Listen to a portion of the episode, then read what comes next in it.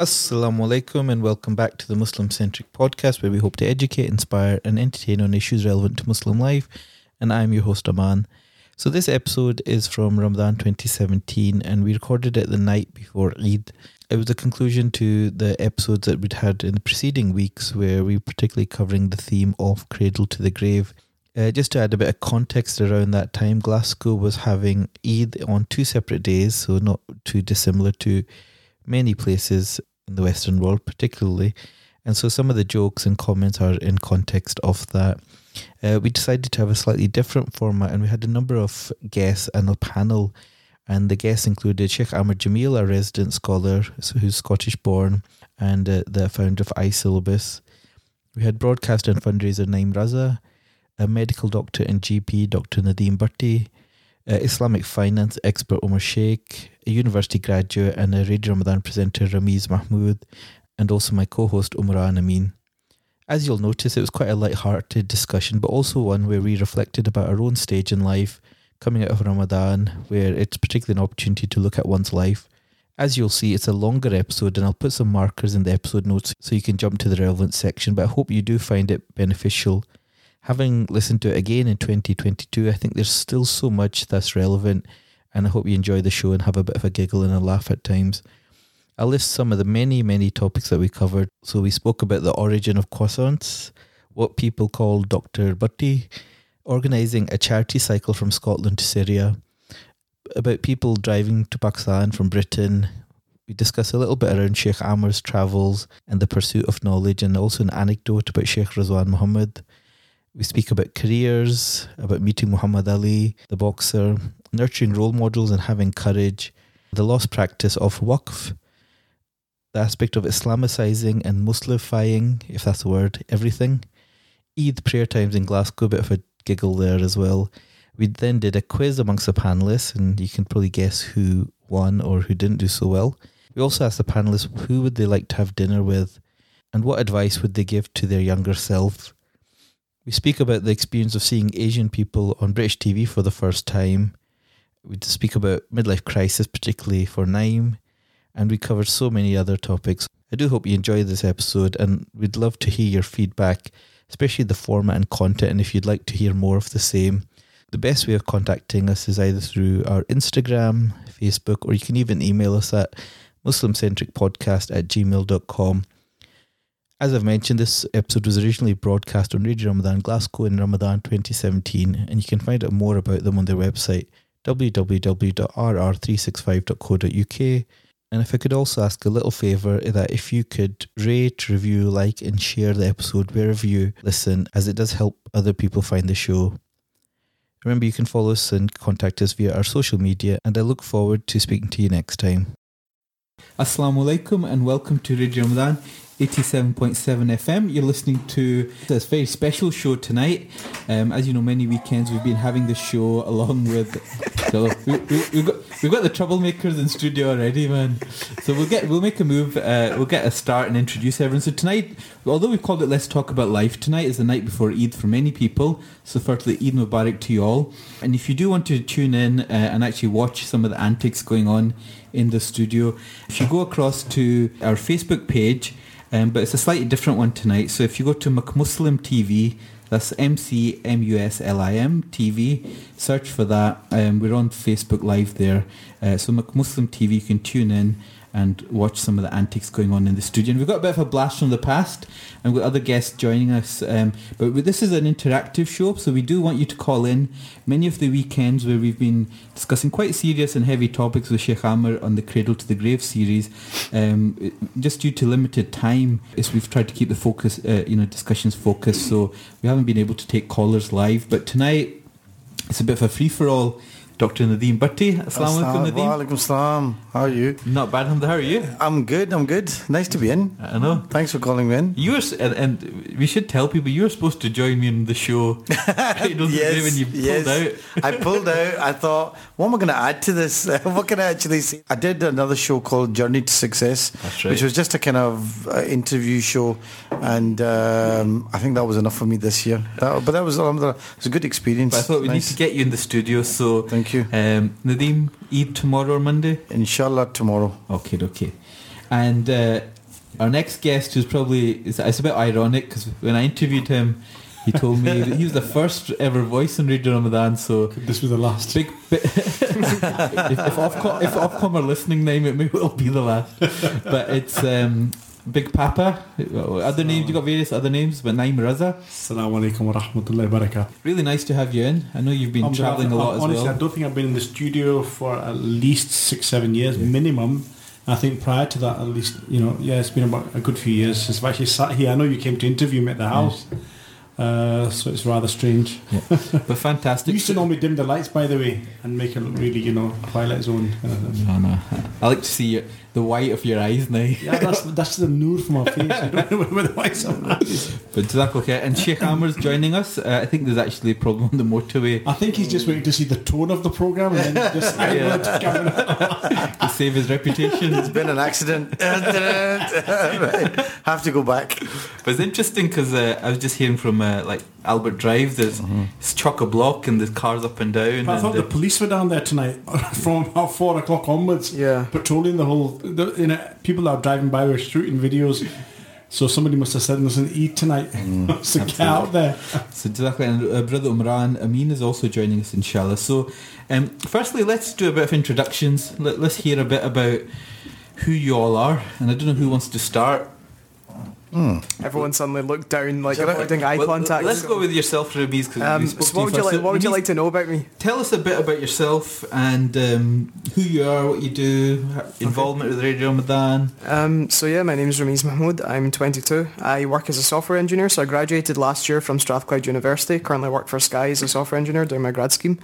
Uh, my involvement in Radio Ramadan began around three years ago, where Brother Shawkat asked me to do an iftar show once a week, and every week he said, "Listen, here's your guest this week. Here's your topic." I'd go. So there's no need to prepare. You've got a guest. I'd walk in, and then about five minutes before each show, the guest wouldn't turn up. Um, so I'd had to come up with my own show, and I think they liked how I was able to come up with stuff on the spot.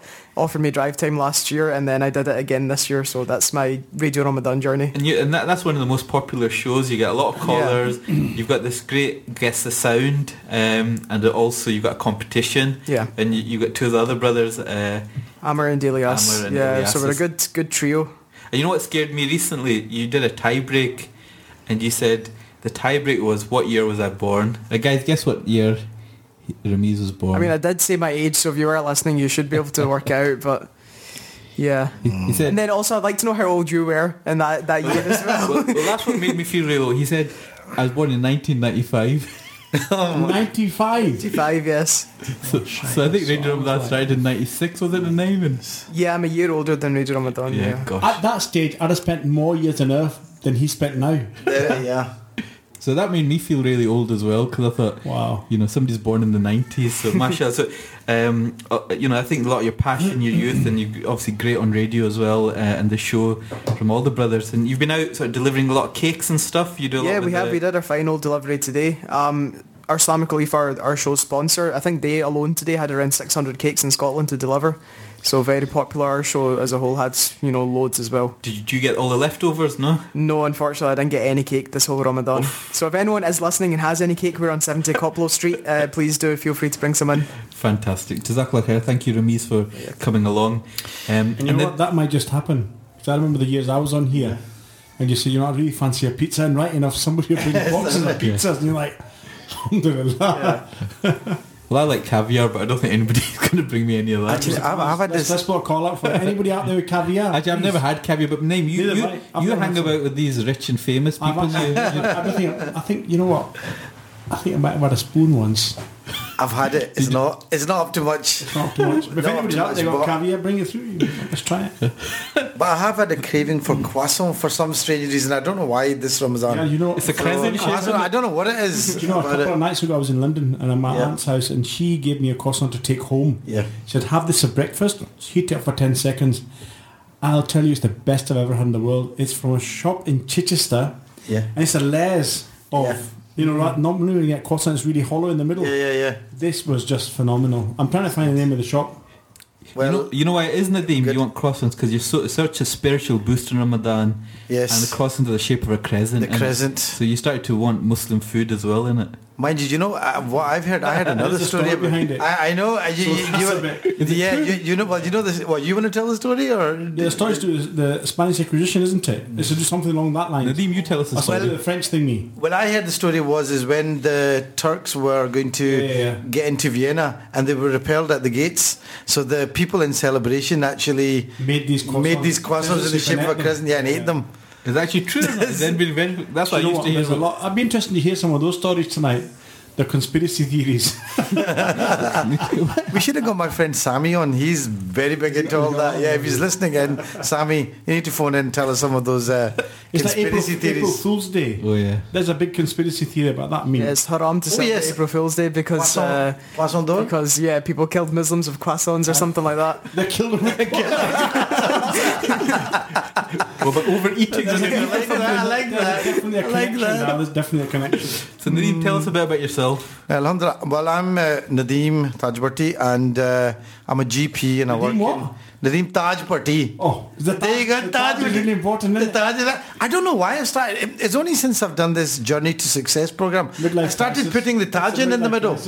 I don't know. Maybe it's something. I don't know why I've been putting the Taj in for some odd reason. Um, and how do your pronoun patients pronounce your surname? Oh, I've had everything. Bati, ba- Bati, Batu, That second one. Fatty Bati. Uh, that was a school. Is that your school bully? That was a school, yeah. Before I was getting my face pummeled by the school bully. Fatty Bati. There you go. Take that. I And, like, and what's the Desi pronunciation? Party. Oi. Yeah, Patti. Patti. Patti. Patti. Partizan. partizan. Well, not a party. Or just sometimes just party, Partizan. which is uh, I quite like actually. Partisab. So, sorry. So, we, So- got, we got as far as your name. And my name, yes. You're a, D, you're my a name. doctor? Oh, oh, I forget. Remember, I remember they had that program years ago. Uh, it, it Last of the Summer Wine, and there was Nora Batty in it. Oh.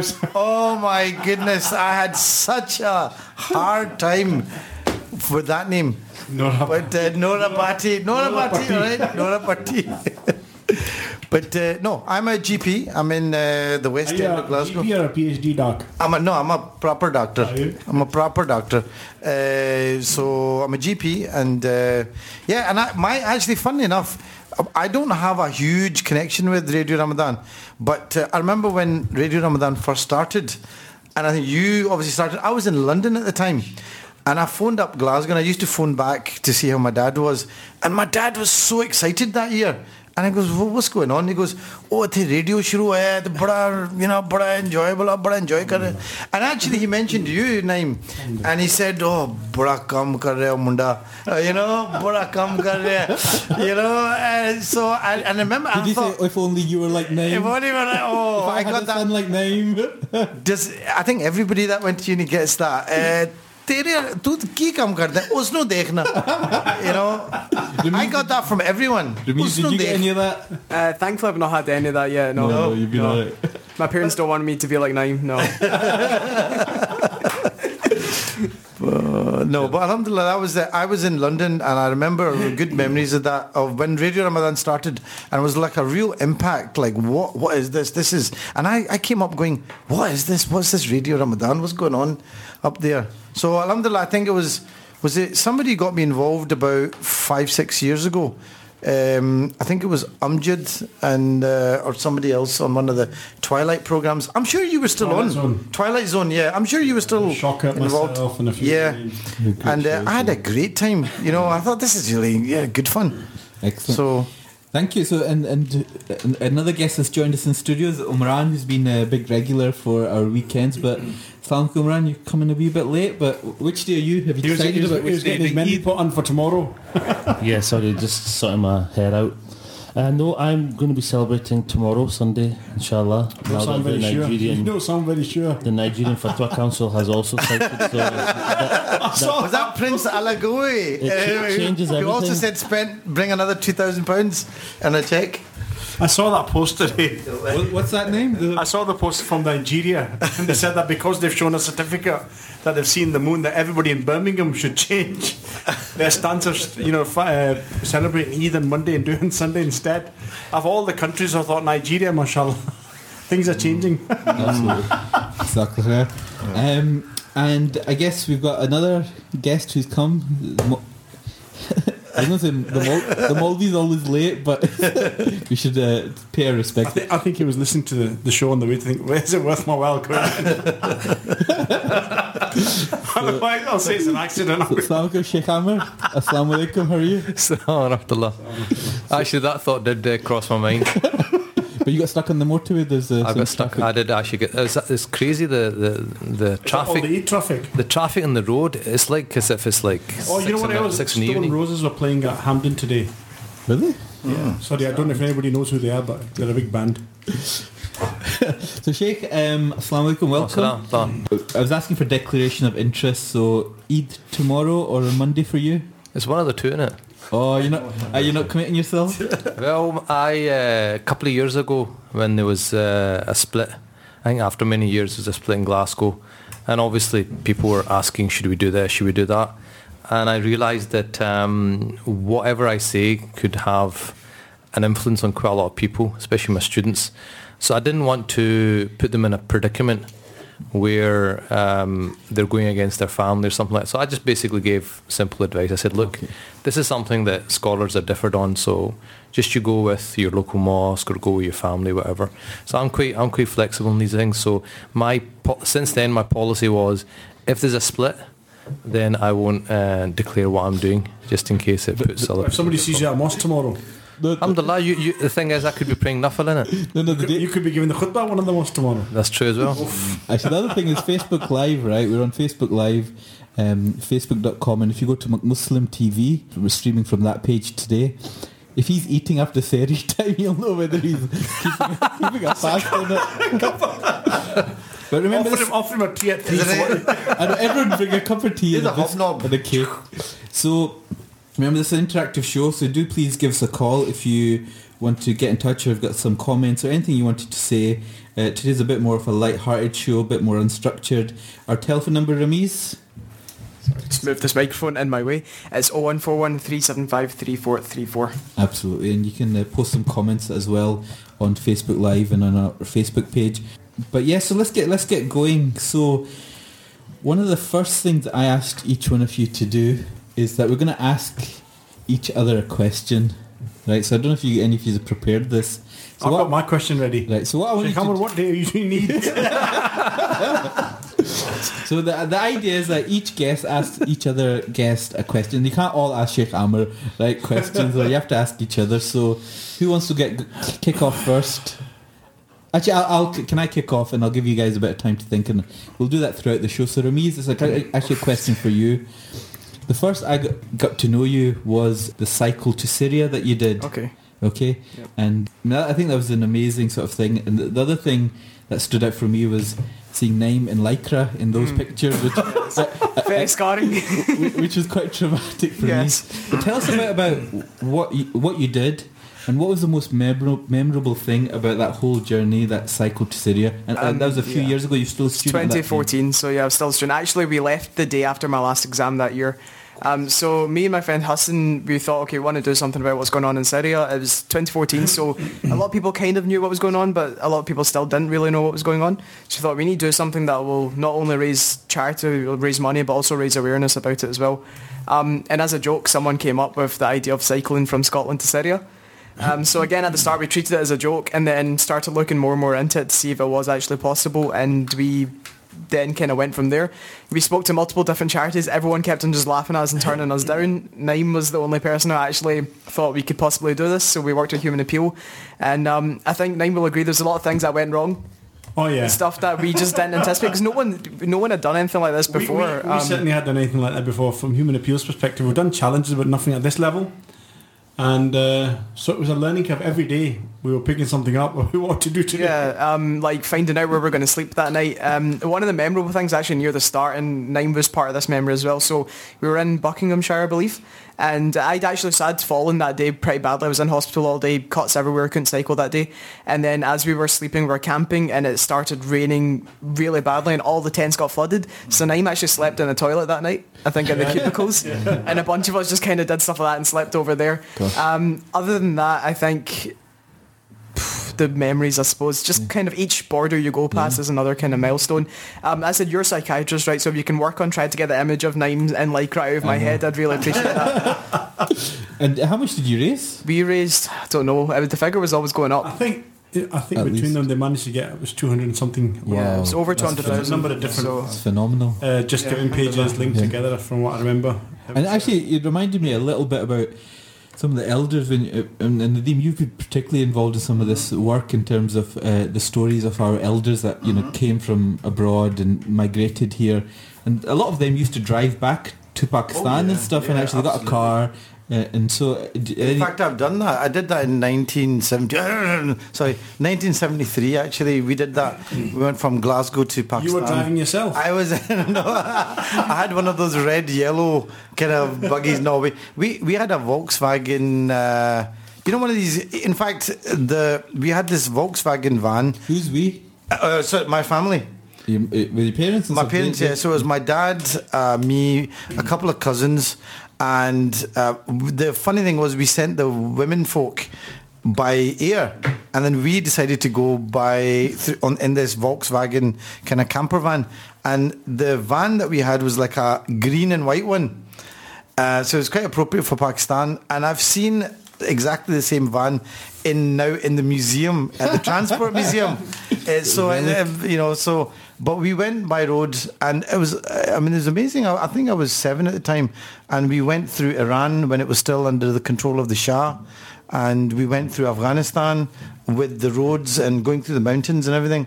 And then I only found out uh, as a few years ago, I started doing a kind of thing for my kids, like a kind of life story autobiography. And I found my old passport, and I didn't realise that I'd actually been to Sarajevo.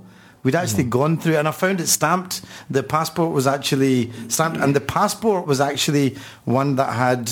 I had a Pakistani passport as well, and it had Urdu and uh, Bengali uh, written there. I thought, oh my god! So it's like a real. By the way, I'd recommend this. You know, if you go back over your life and each year you write down the milestones that happened and put it together. Suddenly, all sorts of stuff was coming out. Um, so yeah, so we did that, and a lot of people did that in those days. And it wasn't just that. Um, it wasn't just Pakistanis who did it. Let's face it, we did it probably because we wanted to save money. And you know it must have been quite expensive then to get an air ticket.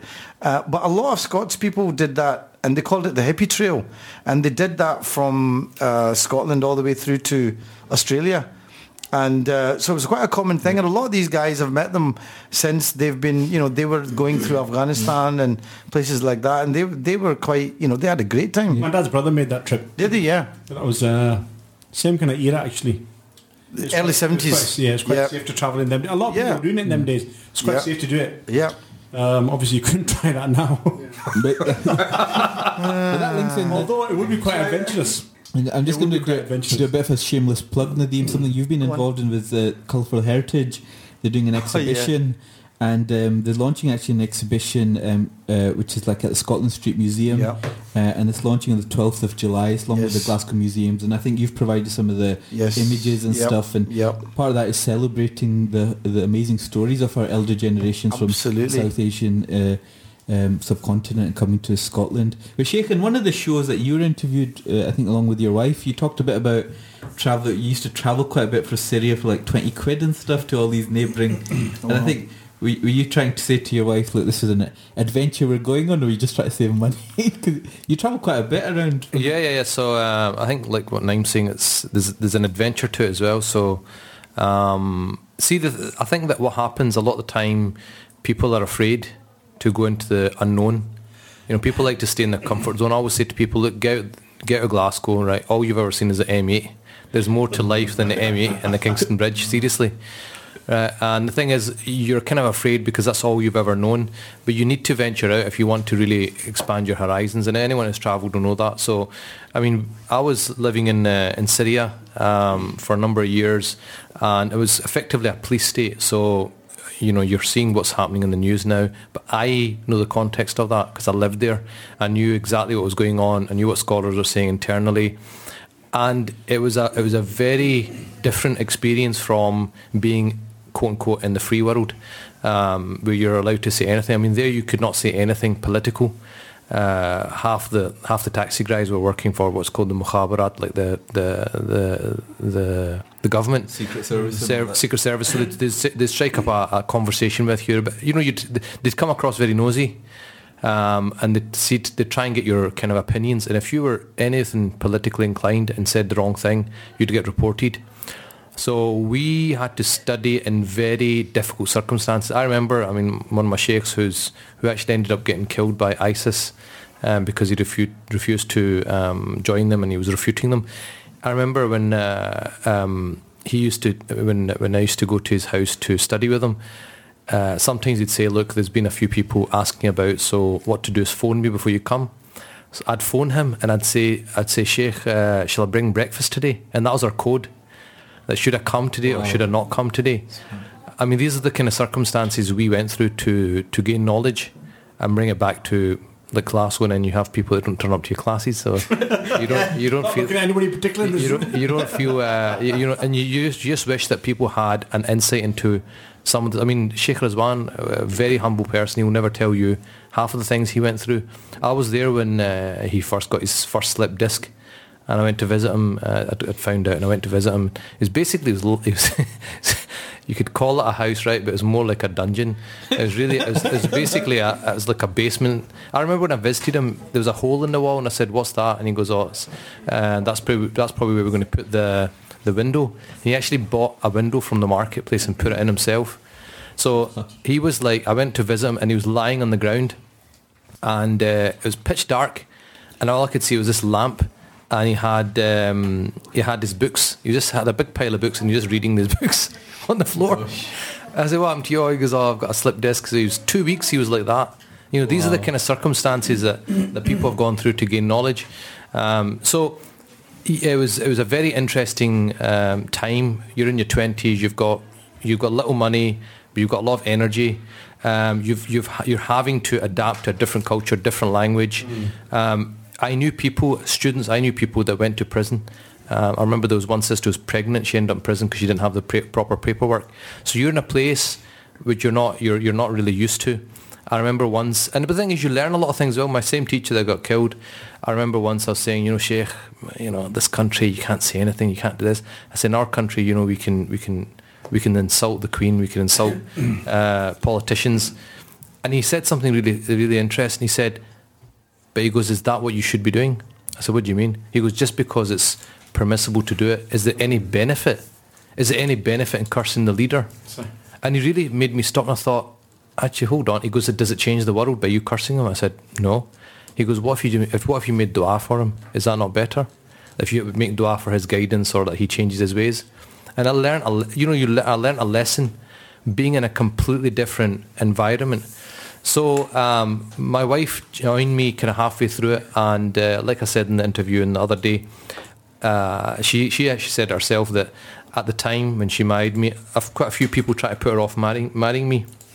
Uh, they obviously didn't realise what kind of fun guy I was, but um, I think it was just this idea that oh, you're going to marry a religious guy, you know, and he's going to be really strict, and he's going to stop you doing this, and he's going to stop you doing that, and he's got no money, and he's got no job, and you, you're probably going to end up in some mosque paying, getting paid uh, fifteen hundred a, a year. In fact, I actually got a text the other day, which I shared amongst my scholarly friends. It was sort of imam's post with 15 grand was the salary. And that, I'm not joking. Anyway um, so that, that was kind of a reality That's but, fascinating, but I I wanted to when I got married I thought you know something I'm going to show all these people wrong. I'm going to I'm going to show them that, that, that they've got it completely wrong that by marrying a student knowledge in fact your life will get enhanced. So she travelled with me I mean she got to go all over the world got to learn a different language different culture we were in Syria we, we took a, a bus to uh, uh, Turkey. It takes you 24 hours to get to Turkey. It was 15 pound, 15 pound all the way to Turkey. And then uh, the year after we went to Umrah, it was 26 hours from, from Damascus to Mecca, 17 pound return. You know, so um, I, I couldn't do it now, right? 26 hours, but at the time, you know, yeah, you're on the road, you're, you're traveling through the desert, you're meeting people. I, I mean, I had this incident on the Jordanian border where uh, I was thinking at two in the morning or something, and guy sees my British passport and he goes, "Show us us like." It basically means like, like you're not really British, right? Who, who, who what nationality are you? So uh, the Then you pulled out your Pakistani passport. no, no. I decided. I decided I'm going to speak English because it's less hassle. I said, you know, it's yes, I'm British and this and this and that. And he, he said to me, "Do you speak Arabic?" I said, mm, "Qalil," you know, a little bit. And then he asked me something, and for some reason I went into Arabic mode. He goes, "Oh," he goes, "You can speak Arabic." right? I thought, "Oh no, here we go." Right. So anyway, he was convinced I was an Arab. He goes, "You're an Arab." I said, "I'm not an Arab." He goes, "You're an Arab." I said, "I'm not an Arab." So we're having this conversation right at two in the morning. I'm like, "Listen, mate, I know what I am." Right. He goes, "So, so and he's not going to let me off until I say something." I said. I said, well, my dad was from Pakistan. He goes, ah, and the Pakistani. You're a Pakistani. And he goes, he goes, I'm going to treat you like a Pakistani. All right. So I said, "Look, Carry my bags. Right. I said, listen. So, and then I, got- I got a bit annoyed with him. I said, listen, you can do what you want. At the end of the day, you're going to sit behind that, that side of the screen. I'm going to be here. You're going to give my passport and I'm going to go. Right. So anyway, it got a bit heated, but eventually he gave him my, my passport. So you have these kind of experiences, you know. Fantastic. So there's a few people contacting us Facebook Live, which is on, uh, if you search for Muslim TV. Uh, Rabia, who's Nasha done a great job as a in charge of Ramadan this year. She goes slams to the, all the brothers on air. The real party is upstairs in the Ark where the sisters are celebrating Chand Raat, so all sisters are welcome. So if you, anybody needs any threading done now, you must have Uh, got your I- threading done I came. eyebrows and stuff. So Nadeem, did you want to ask somebody a question? You I've want to do some threading? I, have got there's some threading. I think I need a big rope or something. I think I need uh, Who wants to ask the next one of those question? flamethrowers or You know, something. I just I, I just continue about uh, Sheikh Amer's co- uh, points about Syria. I mean, I've been five times for very different reasons, and that wasn't to get any training, by the way. Um, but Subhanallah, you know, it's such a beautiful country. Really, it's such a beautiful country, Subhanallah, and the people are so beautiful, mashallah. Very, very patient. And uh, one of my memories was uh, in, in the days when there was just the regime and the Free Syria Army. So because we were coming in through Turkey to get across the border, it was a Free Syria Army that was controlling the border. And I remember having to cross the border with one of their soldiers. And he gave me a Kalashnikov. He says, put this pistol between your legs because he was going to drive. So I remember sitting there with this Kalashnikov between my legs, driving across the border. And it was just, and it was just normal. It was like part of the package, no problem. We obviously are delivering aid, etc.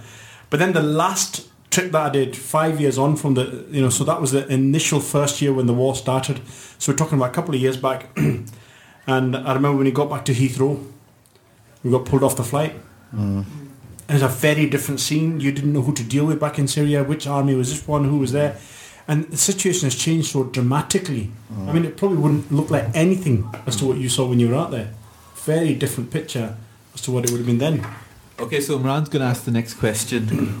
Uh, my question's to Dr. Amanda Rani. As a psychiatrist, how do you stop yourself from second guessing and, you know, sort of pretending you're not analysing every single person you meet day in, day out? What, what do I mean by this question, Doc? Well, tell me about your childhood, Umran. No, no. And why, You're did, not- you- why did you should ask already that, know Umran? You're not allowed to You ask should already know How that. did that make So you feel? tell about? No, no. I think it's. Um, uh, I think people always get anxious when you tell them you're a psychiatrist, but we can't read people's minds. But I think everyone does that, and I, and I get all. I guess all of you because there's this thing about intuition about when you meet somebody, you know, they say almost within seconds you can get a feel of what they're like, and I think everyone's got those skills and ability. What we see a lot of is. Um, abnormal behavior you know and the thing in terms of mental health and mental illness uh, that when things are not normal and people have disorders and i guess very much our focus is um, about you know identifying assessing but also getting people better so i think everyone does it because I don't know if any of you have done these sort of personality questionnaires You probably Yeah, there yeah. means you probably did it for you uh, For a few jobs. for these job Yeah, yeah. Yeah, applications. job interviews have it as well now when you join in and Yeah. your team and stuff. Yeah. And, and I think the most fascinating thing about them is actually it tell it's and it links to I think something we've been talking about Sheikh Ahmed is about reflecting for yourself, understanding yourself before you because if you know you're a certain per- type of person, that will help you deal with other people, and if you know what the sort of person they are, they'll deal with it. So I don't know if you, any of people's experiences of these I mean, I've, I've you know, my, my wife's a Myers-Briggs and all this counsellor. sort of stuff. Um, so she went through a number of years of training, and in that period, obviously, she Is that with like- you or No, but you know, I was a great training example for her. so the number of times she would come back from a course or something, she'd say, "Right," she'd tell me X, Y, and Z. I'm like, it was scary, knowing that she could actually analyze me, and some of the things she said were actually, "Oh my god, yeah, that's mm. that's a point. I've never thought about that." So this whole self-reflection, sometimes when somebody else gives it to you, but the fact that they know what they're looking at, it's frightening. It is mm. quite frightening, and I think we need a lot mm. more of it Yeah. because it makes you think completely differently about life. And job interviews, that's what it's about. Nowadays, I mean, was it Ernst and Young have now dropped the degree qualification requirement to join the company? It's more about competence based.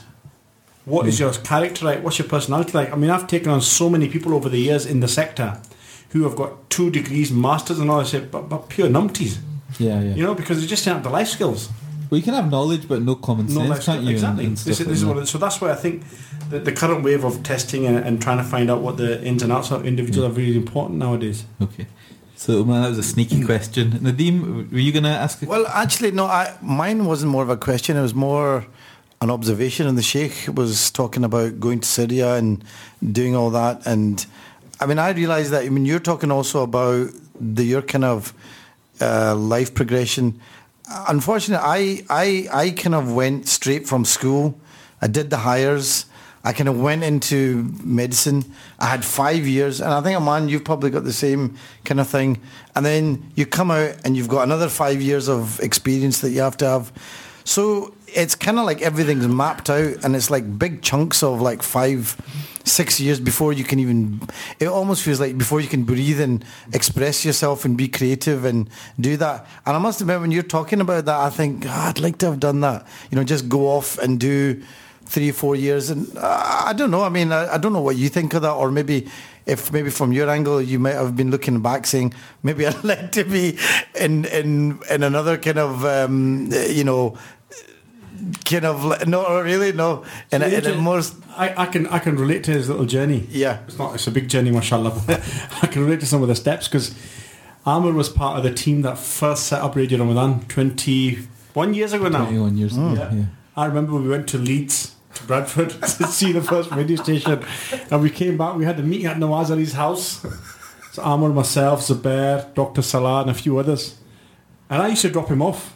They didn't have a car. Well, I, I remember I remember I I remember remember him going through the journey of thinking about you know going ahead with it.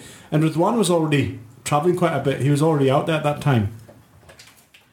well I remember I don't know can I call you Amer sorry just call him I'm just Uncle saying, Amer. I got- no but I remember meeting you once and I, I don't know if you do mind me saying this but I did a, a couple of weekend stints at your dad's restaurant so I was a waiter there. For, and I remember you as a young remember as a young you kid. remember the money going missing that Remember that no no no get no no customers came in that weekend, you know. um, but you know, and I remember uh, you there, and then I think you were at Glasgow Uni, and I used to sort of pop in every now and then, and you'd just done law, and you said, "Yeah, "I'm thinking of doing something else." Um, and everyone's saying, "Oh, do Molvi Barna or something," and uh, you know, and you were telling me about doing.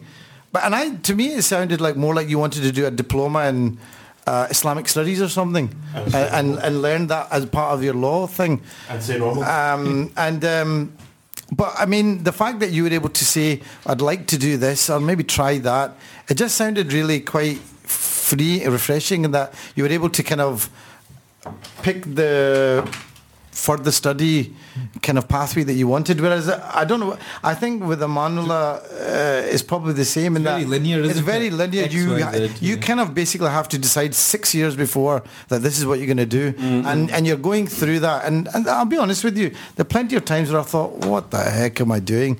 This is like such a trudge. You know, it's so oh man, it's it's dull, and I'm having to really struggle through this. Uh, so I don't know that. Yeah. I, I think when I when I look at you guys, I think the freedom there to be able to just, hey, I'm going off here, I'm going to go down here, and I let's think, let's think, um, take a think journey it here. Wasn't, it wasn't as uh, straightforward as that, but um, I mean, although Naeem's uh, saying yes, we, I was involved in a lot of work, and he was as well involved as well, and I had that conversation with a lot of people, and Naeem will know this, Yeah, yeah. that not many, even the people I thought that would have encouraged me to do it, would actually tell me not to do it. They're saying, no, become a lawyer and become an Islamic worker or whatever that means, and uh, just do a, a couple of lessons on the weekend or whatever, and and that's that's the way you should go forward. So it was a, it was quite difficult, but then I thought, well, I'll just end up like everybody else, you know. And if we all just end up being the same, then how are we going to ever go forward? So I think I was just thinking a lot. I was doing a lot of thinking, and um, so when I had that conversation with you, it's probably that, at that stage. So it, I think is it requires a degree of courage because you are going into the unknown. People are telling you don't do it. So if you fall flat in your face, and you know what the Pakistani community is like, and that was one of the fears of. I remember, I, think, I can't remember if it was my dad or somebody else said. He goes, "Why don't you let someone else do it? And if they mess it up, right, then you know not to do it." and I said, but every, if every, if I said if everyone thinks that, no one will do it, which is what what happens. No one, no one does it, and then someone does it, and then everyone wants to do it. So uh, I think it requires a degree of of courage because um, mo- I would say out of 100%, 95% of people told me not to do it. And had I listened to them right, I wouldn't be who I am today. So, so Rameez, And I how- learned, I learned a big lesson through that. And just one thing, sorry.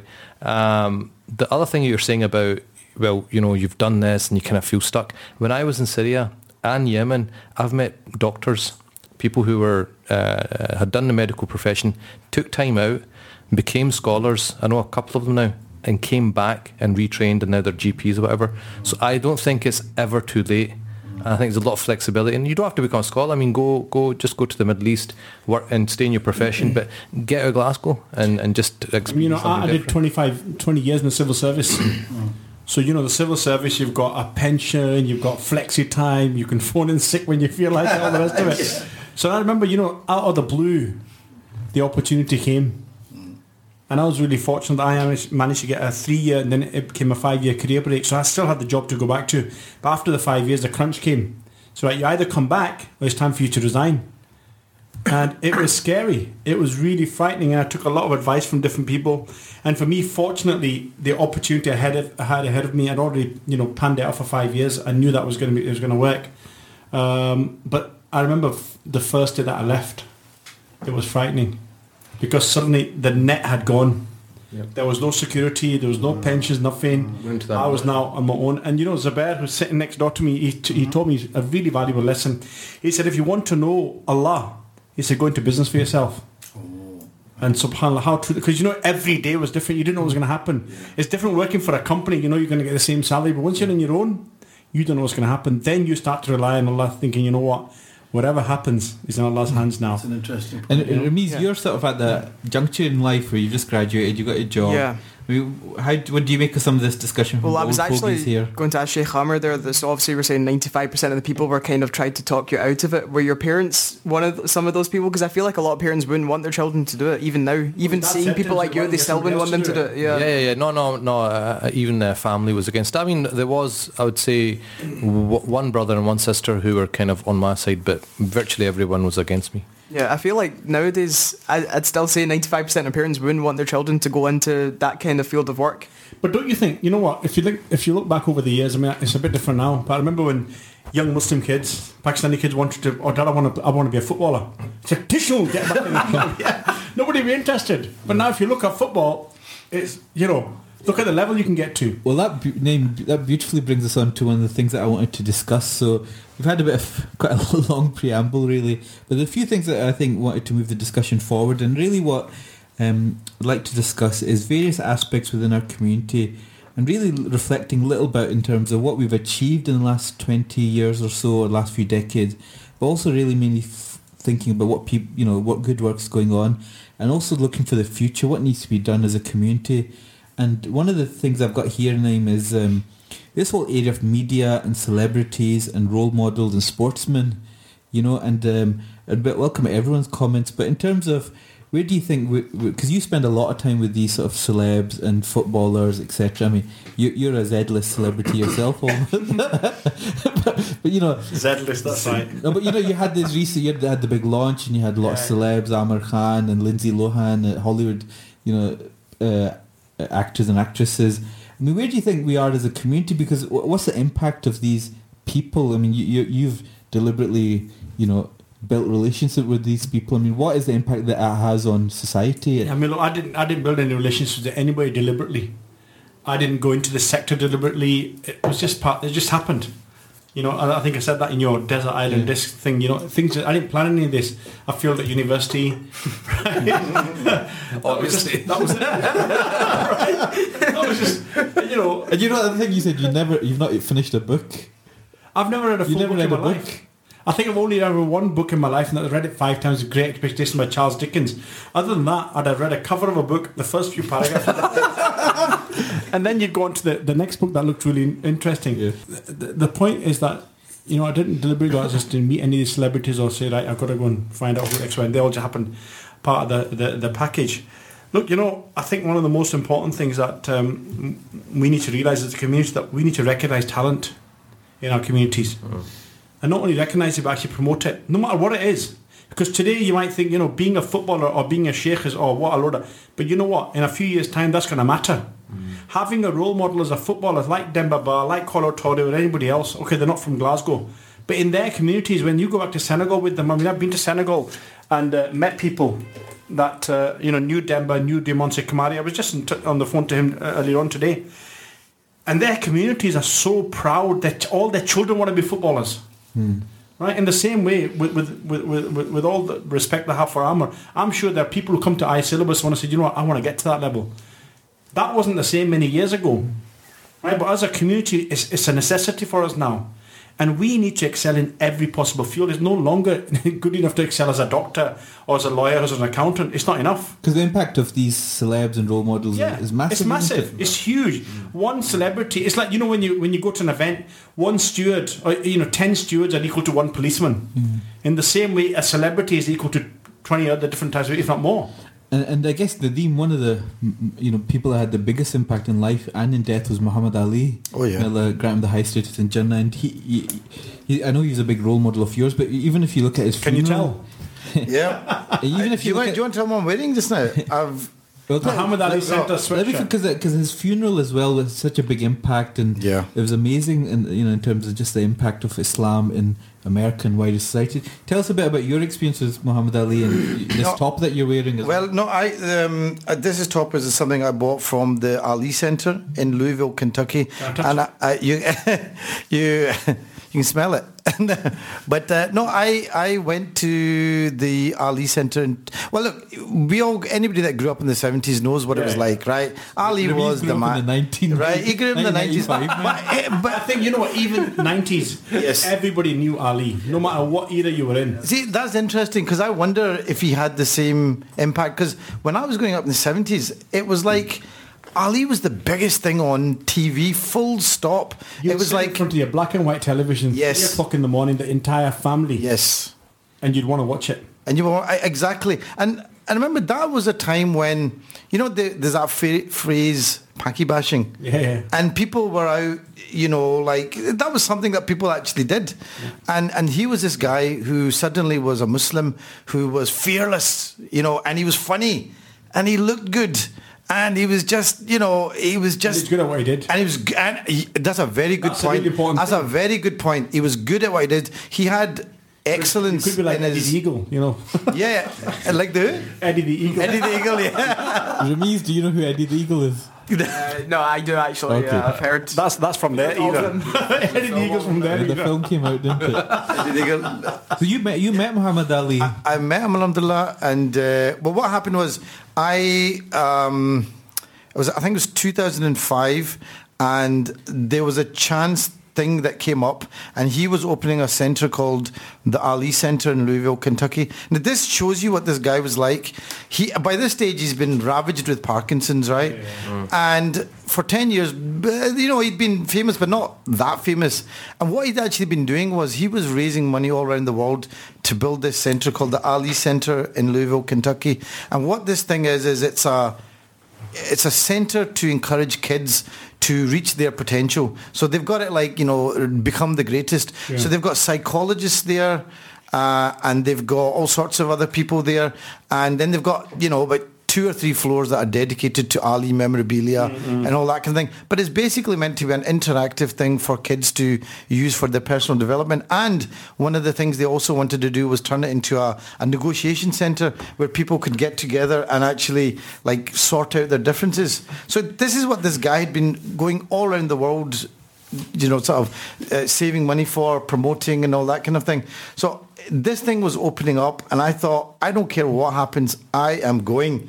Uh, and that was it. So I basically bought a ticket and then I used to write for a magazine called emel magazine. I don't, is that I even was the still? sales director. Well, you were probably, you probably will.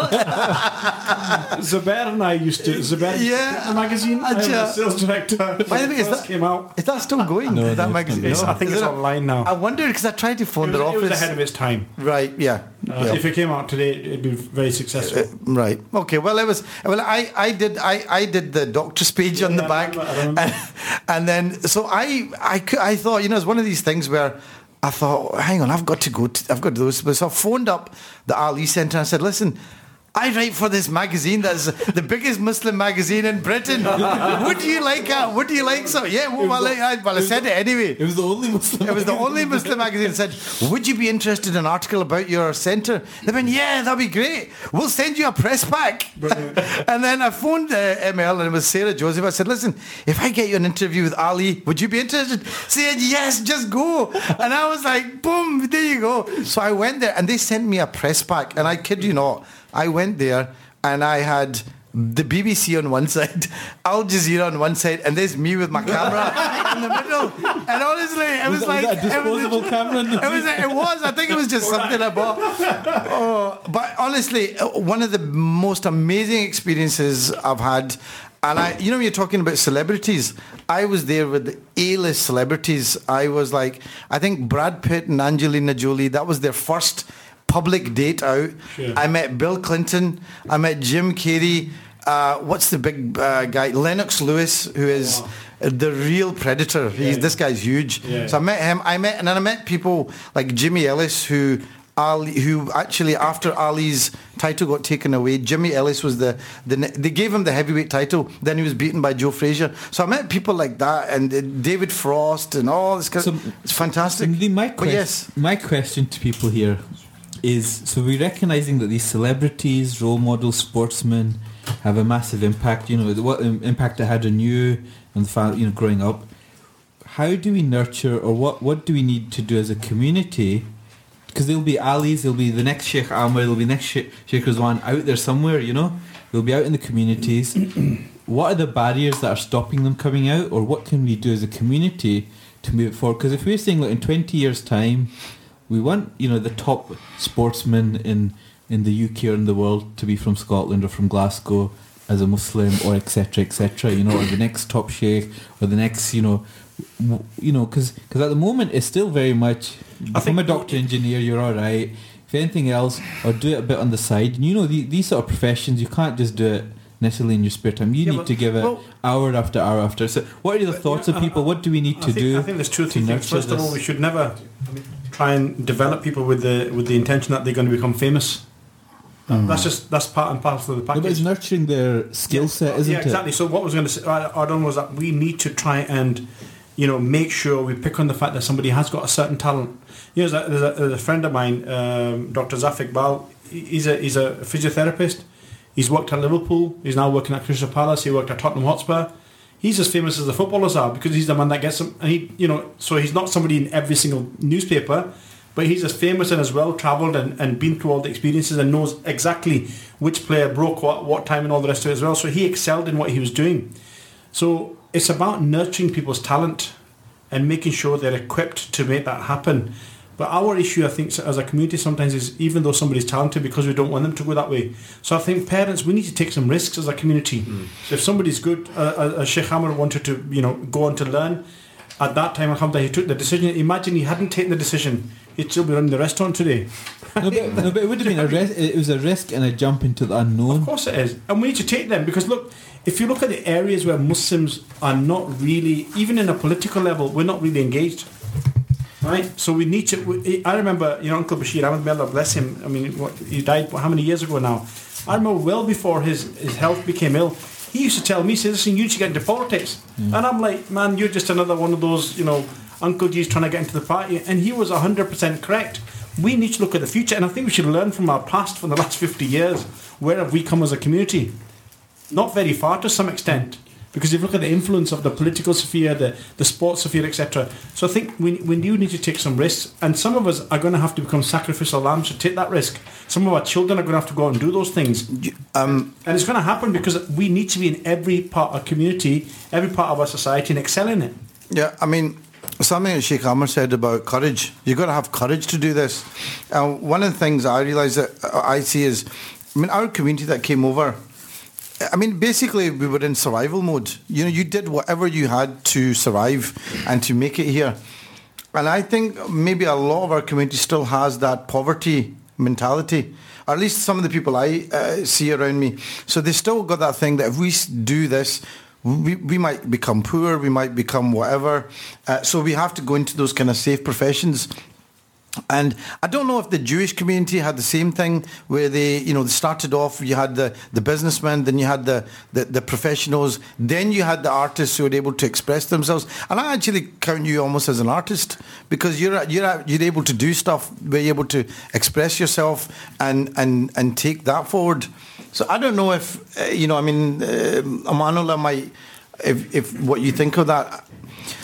I mean that that's something that I see that Yeah. you now we're in a s- position where okay we don't have to worry about that or at least we those outdated thinking things about in terms of safeguarding of poverty we can get rid of that now because we don't need that. Because I think it's something to do with confidence as a community. Because I think if you're confident and comfortable in yourself, you will take risks, you'll take challenges.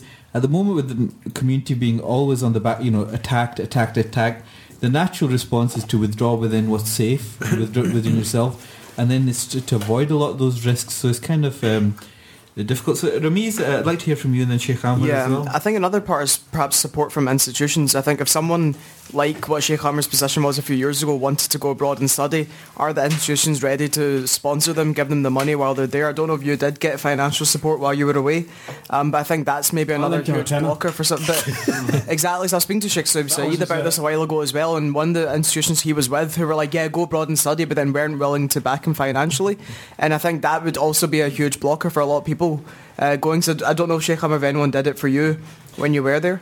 Um, it wasn't to the level that it should have been. There was um, sporadic help. Uh, it wasn't enough in itself to, to be self-sufficient, and finance was a worry uh, when I was studying. I never knew if I had enough money, uh, and I knew some students who actually ended up teaching English when they were in Syria because they didn't have enough money. But what, what I found was the students that started uh, teaching English, it took away from their studies. And so then I, I decided, I thought, well, I didn't come halfway across the world to start teaching English now. If I wanted to do that, I would do, uh, you know, I would have done that a long time ago. So I, I actually took a decision that I, I thought, well, time is more important than the money element. So I thought, I need to get this all done in my 20s uh, before I get into my 30s. And so I took the decision that if even if I went into debt and had to borrow money, I would do that and then pay it back when I got back. Because if you look at something like FOSIS, um, where even the, the head of FOSIS this year wasn't paid, even though it's a full-time job essentially, the Jewish equivalent, the head of um, the Jewish student or, you know, organisation, they're getting on like 30, 40 grand a year. And that's why they can put this time in to actually develop it a lot more. Um, so I think that's one of the big sort of blocking factors for the Muslims as well, is that we're not financially backing them. I think, I think it's not just about the parents. It's it's about institutions. You know, looking for the future, looking at individuals, looking at setups, etc. You know, if I was to start fundraising right now for something happening in Syria or Palestine, thousands and millions would come across. But the minute you start to talk about developing our own community, I think it's seen as an issue. But you know what? These recent events, not just in the last four or five weeks, but in the last few years since 9-11 particularly, I think we've started to think differently. In my opinion, there are glimpses of hope. Uh, I think more and more people are realizing that charity begins at home, and I don't mean f- you know just financially. I mean charity from the perspective of putting our resources into what's happening at home here as well, because otherwise We are on the back foot. We're never going to go forward, and we need to come out on the front foot. So And that's what needs to happen. Thank you, that's excellent. So if you, you are listening, you've got any thoughts or comments, please do give us a call, 375-3434, or you can pop some messages on Facebook. We're getting various comments and stuff coming in. Um, we've got another guest joining us, Omar Sheikh. Assalamu alaikum, Omar. Alaikum, how you doing, boys? First declaration of interest, Eid Sunday or Monday? For? Um, uh, Sunday, for sure. Tomorrow, okay. So, He's got One less- one less fasting. He's, he's got the certificate. He's got the certificate from Nigeria. actually, Omar's one of the few people I That was a know. spam email. Omar's one of the few people I know that has gone to Nigeria multiple times, and you got the dress as well. I was wearing it yesterday and uh, a lot of Nigerians So- looking at me in the mosque. So, Omar, just a few reflections. So, we're talking a bit about reflecting on where the community has been last few decades and looking forward as well, where we want to be in another 20 or 50 years. And the first bit that, you know, we'll maybe touch upon aspects of youth, as mosques and institutions, engaging with non-Muslims. But the first domain we're sort of talking about is kind of the whole idea of building role models and sportsmen or, you know, nurturing this idea of celebrities and media because they have such an influence. Um, and we touched a bit about this whole colourful heritage, their stories, because they were trailblazers to some extent. So looking forward in terms of what good work is go- people doing just now, and I guess colourful heritage might be some of that, but also looking forward, what do we need to do as a community to enable to find the next Sheikh Amer, to find the next sportsman, find the next Muhammad Ali? Uh, excellent, excellent discussion show. And first of all, I'd like to just you know commend all of you guys, mashallah, for the great work you've done at Radio Ramadhan over the month. Um, You, you can leave work. now. No, yeah, thanks. Uh, no, fantastic work, and a lot of us uh, staying at home. Especially, you know, you got twenty hour fast, and you guys are in here taking time um, to to share your knowledge, share your insights is really, really commendable and admirable. So, jazakallah khair to, to all of you for this. Look, I, I'm, I'm I'm a guy who comes from the finance world, and I'd like to say one thing first of all, on, in answer to your question, Iman. You can have all the great ideas you want, right? You know, fantastic. But until you can get them funded so they are sustainable, it means nothing. Same with the NHS, same with everything else, right? Unless there's funding uh, to make it sustainable, you're not going to get anywhere. You can run off the back of volunteers only for so long, but that does not give you institutional solutions. Look at this station, it's still struggling to get money to get the refurb done. If people out there could donate and get the money, we could get the rooms built upstairs which allow other activities to happen, and it's still a problem. Why is it a problem? Right? Because we're not focusing on money, we're not focusing on being smart. Now, Naeem's mentioned a great point, and and I'd like to extend it one step further uh, to, to pick up on the points which Sheikh Amer mentioned is our solution is in, in the waqf. Our solution is in within the awqaf structure. So right? explain that to listeners that don't know Okay. what that means. Why, why will that help us solve things as a Glasgow community? Okay, it's like saying this. Here's here's a ten thousand pound handout for your project this year. Okay, here's one thousand pound. Here's a hundred pound. right, great. Okay, you got one year budget. Can you run an NHS off that? Can you run a radio station off that? Can you run an education silo- educational institution off that? You cannot. If I have to say I've got a billion dollars, of which one percent will go every year to your charity. So here's a hundred thousand or whatever that number is, you know, per year for you for the next indefinite number of years then all of a sudden you've got a budget that you can run things in a sustainable way, right? You can run things and you can actually plan for the future for growth and so on. So when you talk about charity, it's not just uh, sadaqah and zakat. Waqf is a form of ongoing charity as a form of sadaqah jari and Sheikh Amer's in the room and he can tell you more about the importance of this. But I think the reason why it's relevant, and, and Naeem, I think we need to go beyond just thinking locally. And I think NZF and others have started that, that narrative, which is great. But I think we need to do smart charity, which is not just raising money for emergency release in every country around the world, but raising a Scottish Waqf fund that we as a community need to raise, right? And off the back of that, it's an endowment. Waqf translated into endowment, right? Trust structures in, in Scots law and English law came off the back of the Muslim world. Universities, Oxford, Cambridge, every university has been founded off an endowment. The NHS and these, these institutions in the time of the Ottoman period, there's that famous saying about the role of the Waqf. And I keep, I, I can't believe that we have so many smart people in this room and in Glasgow who are so smart when it comes to their businesses or their careers, how to get a good career and how to run a, anything from a shop to a GP surgery, you know, effectively. Yet when it comes to managing our own money as a balance sheet, we still don't get it. And even Islamic Relief and all the top charities, you know, I don't mean to name one, they are not prioritizing waqf. And until we put forward a waqf-based smart approach, not just about where we put our money, Pakistan or Mirpur or you know Bradford or or, or, or Pollokshields. No, it's not just that. It's actually also how we raise the money. You know. Omar, can, can you? Can, so can I just ask you? Um, because Omar's I'm not I'm I'm, his Weetabix man. He's an Well, I, angry, no, no, well, I, no, here. I, because I don't quite understand this. So, what exactly is a waqf? It's, it's basically is it a fund that you put money into that you can then draw out from from time to time? Is that is that basically what that is? So, like Omar said, um, Waqf for Awqaf was uh, um, started by the Muslims, and and um, basically uh, this has been a hallmark really of, of Islamic uh, history and civilization. So you'd have people who had a lot of money. I want to do something. Okay, it's the same thing now. And I want to do something. I'll build a mosque. So what you'd do is you'd say, right, okay, I'm going to give this money away, but I wanted to to do some sort of uh, project which will live on after jariyah. So like Omar said, a lot of the universities were started by these funds. So for example, there were mosques um, still in the Muslim world. I remember in Yemen there was one big mosque, and at the bottom of the mosque there was like kind of um, shops. So what happens is the, the, the those shops were given us by somebody that okay, I'm giving this to the mosque.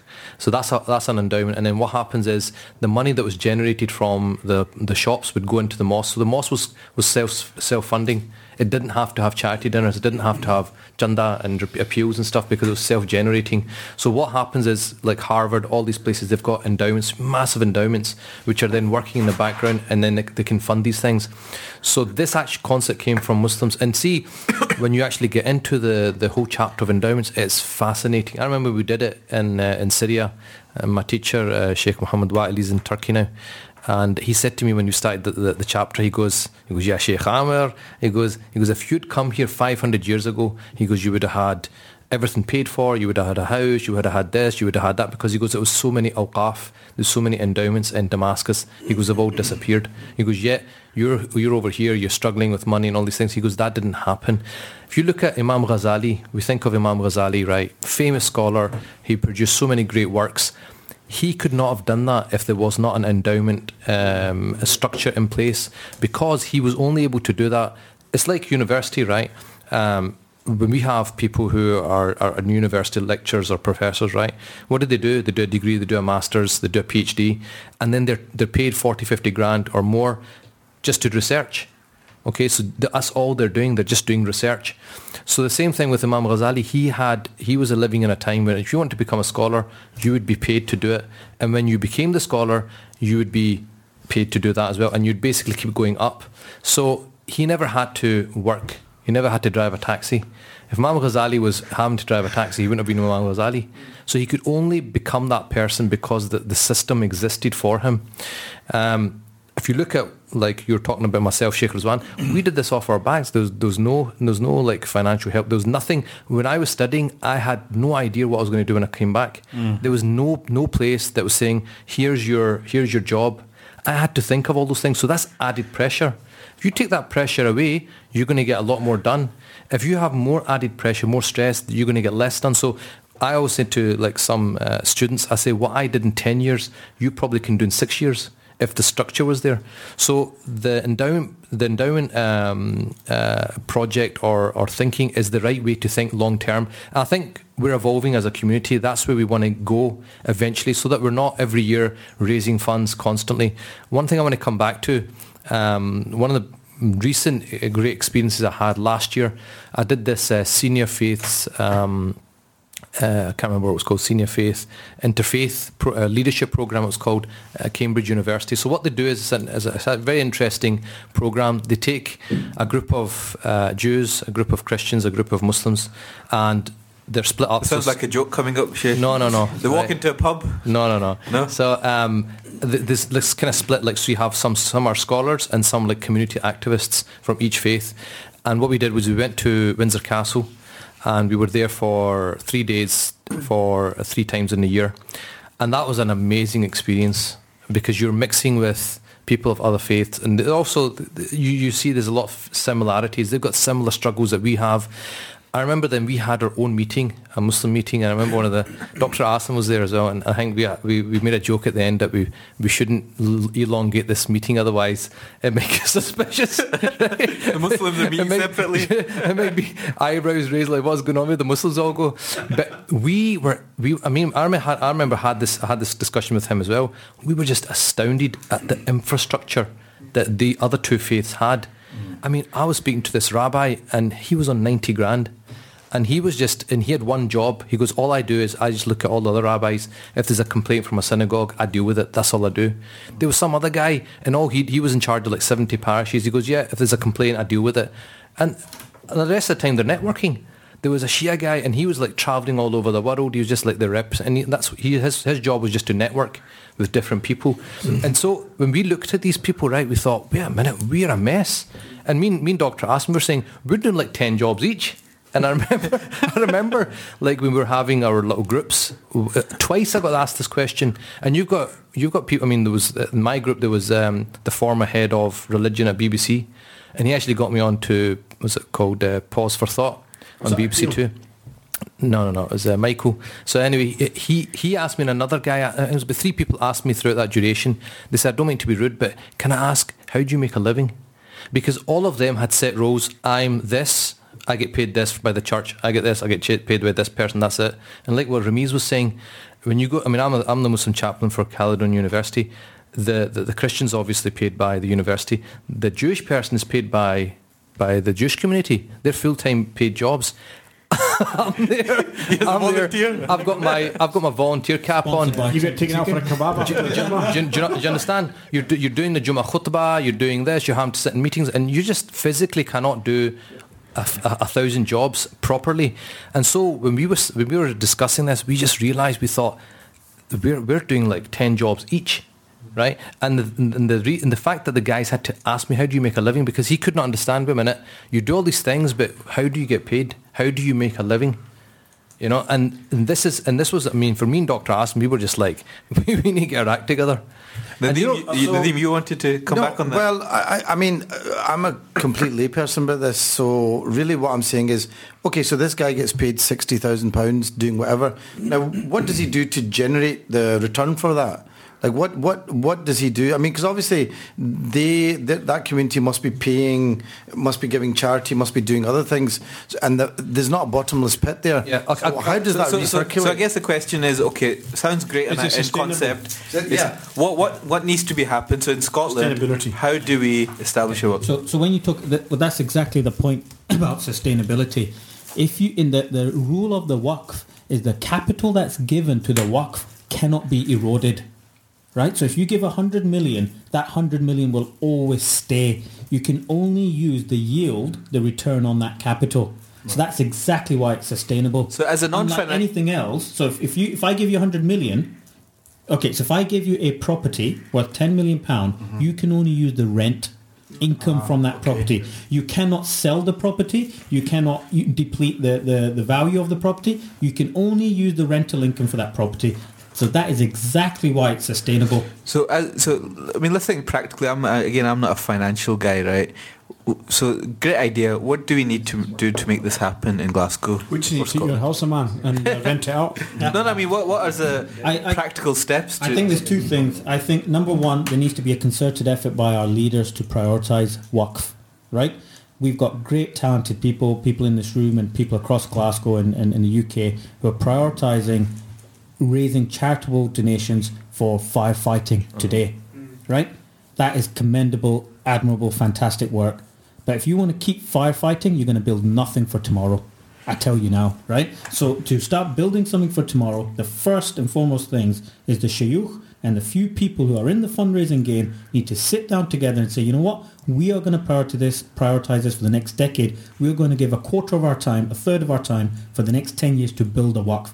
Then you need to put the legal infrastructure together, which is simple, straightforward. We can arrange that. And then you need to start building up capital in that, right? You need to start amassing properties and so on. You have to remember that Awqaf globally is in the trillions of dollars. Mm-hmm. Billions is in India today. Billions has been usurped from Bosnia today. hundreds of millions, if not billions, is in Turkey, which led to the funding of Erdogan's party, AKP party, and many other activities. So it's absolutely doable. But guess what? It's not an overnight solution. It's not a quick fix solution. It takes a decade plus. And us as Muslims need to understand Sadqa Jariyah, this is going to go on for us after we die, after we pass away. Putting a waqf in the name of your children or your deceased parents is something which is going to benefit you, right? People need a toolkit to be able to implement that easily, and we need to prioritize that as a community. So even Radio Ramadhan, we're raising money for charities today, right? What are we raising to build our waqf, which will help charities not just today, for the next hundreds of years? Because the capital cannot be the, the rule of the So- is you so cannot I'll- you cannot use the capital. So Omar, can I ask you, uh, would this, uh, uh, just as a layman, let me get this. So instead of people saying, right, we're raising money for Syria today, or orphans in Syria, or whatever, you're saying, let's raise money to buy four flats. Is that right? Or, or, a, or a business. And then that business, we buy that business, and that business then generates Generates money. capital that keeps going and going. Right, and I going. see. So okay. if you say I want to raise money for Syria today, Yeah. you raise two hundred thousand pound from this one month. Two choices: you give the two hundred thousand pound today, or two hundred thousand pound is spent today. Okay, khalas. Right. Or two hundred thousand pound, you buy a property and say it gives you ten percent return, whatever, twenty grand for simplicity of numbers. Every year for the next fifty years, you can give twenty grand a year to Syria or till perpetuity. You can do the math yourself. In more than 10 years, you've given more to Syria. And by the way, every subsequent year, you haven't had to raise more money for Syria. I think also on top of that, I mean, there's two things that happen. One is you start to establish a pipeline. You know that this kind of money is going to come in regularly. You can afford to fund X number of scholars or football or whatever it might be. I think the second is some of those roles that you're actually putting into place actually fund themselves. Right? So, for example, let's say it is creating a sports person or a teacher. They're going to have an income coming from somewhere, not just from yourself. You might have funded them to get to that particular stage, but when they get to that particular role, they've got a chance to get funding. They've got a chance to, you know, charge for their services.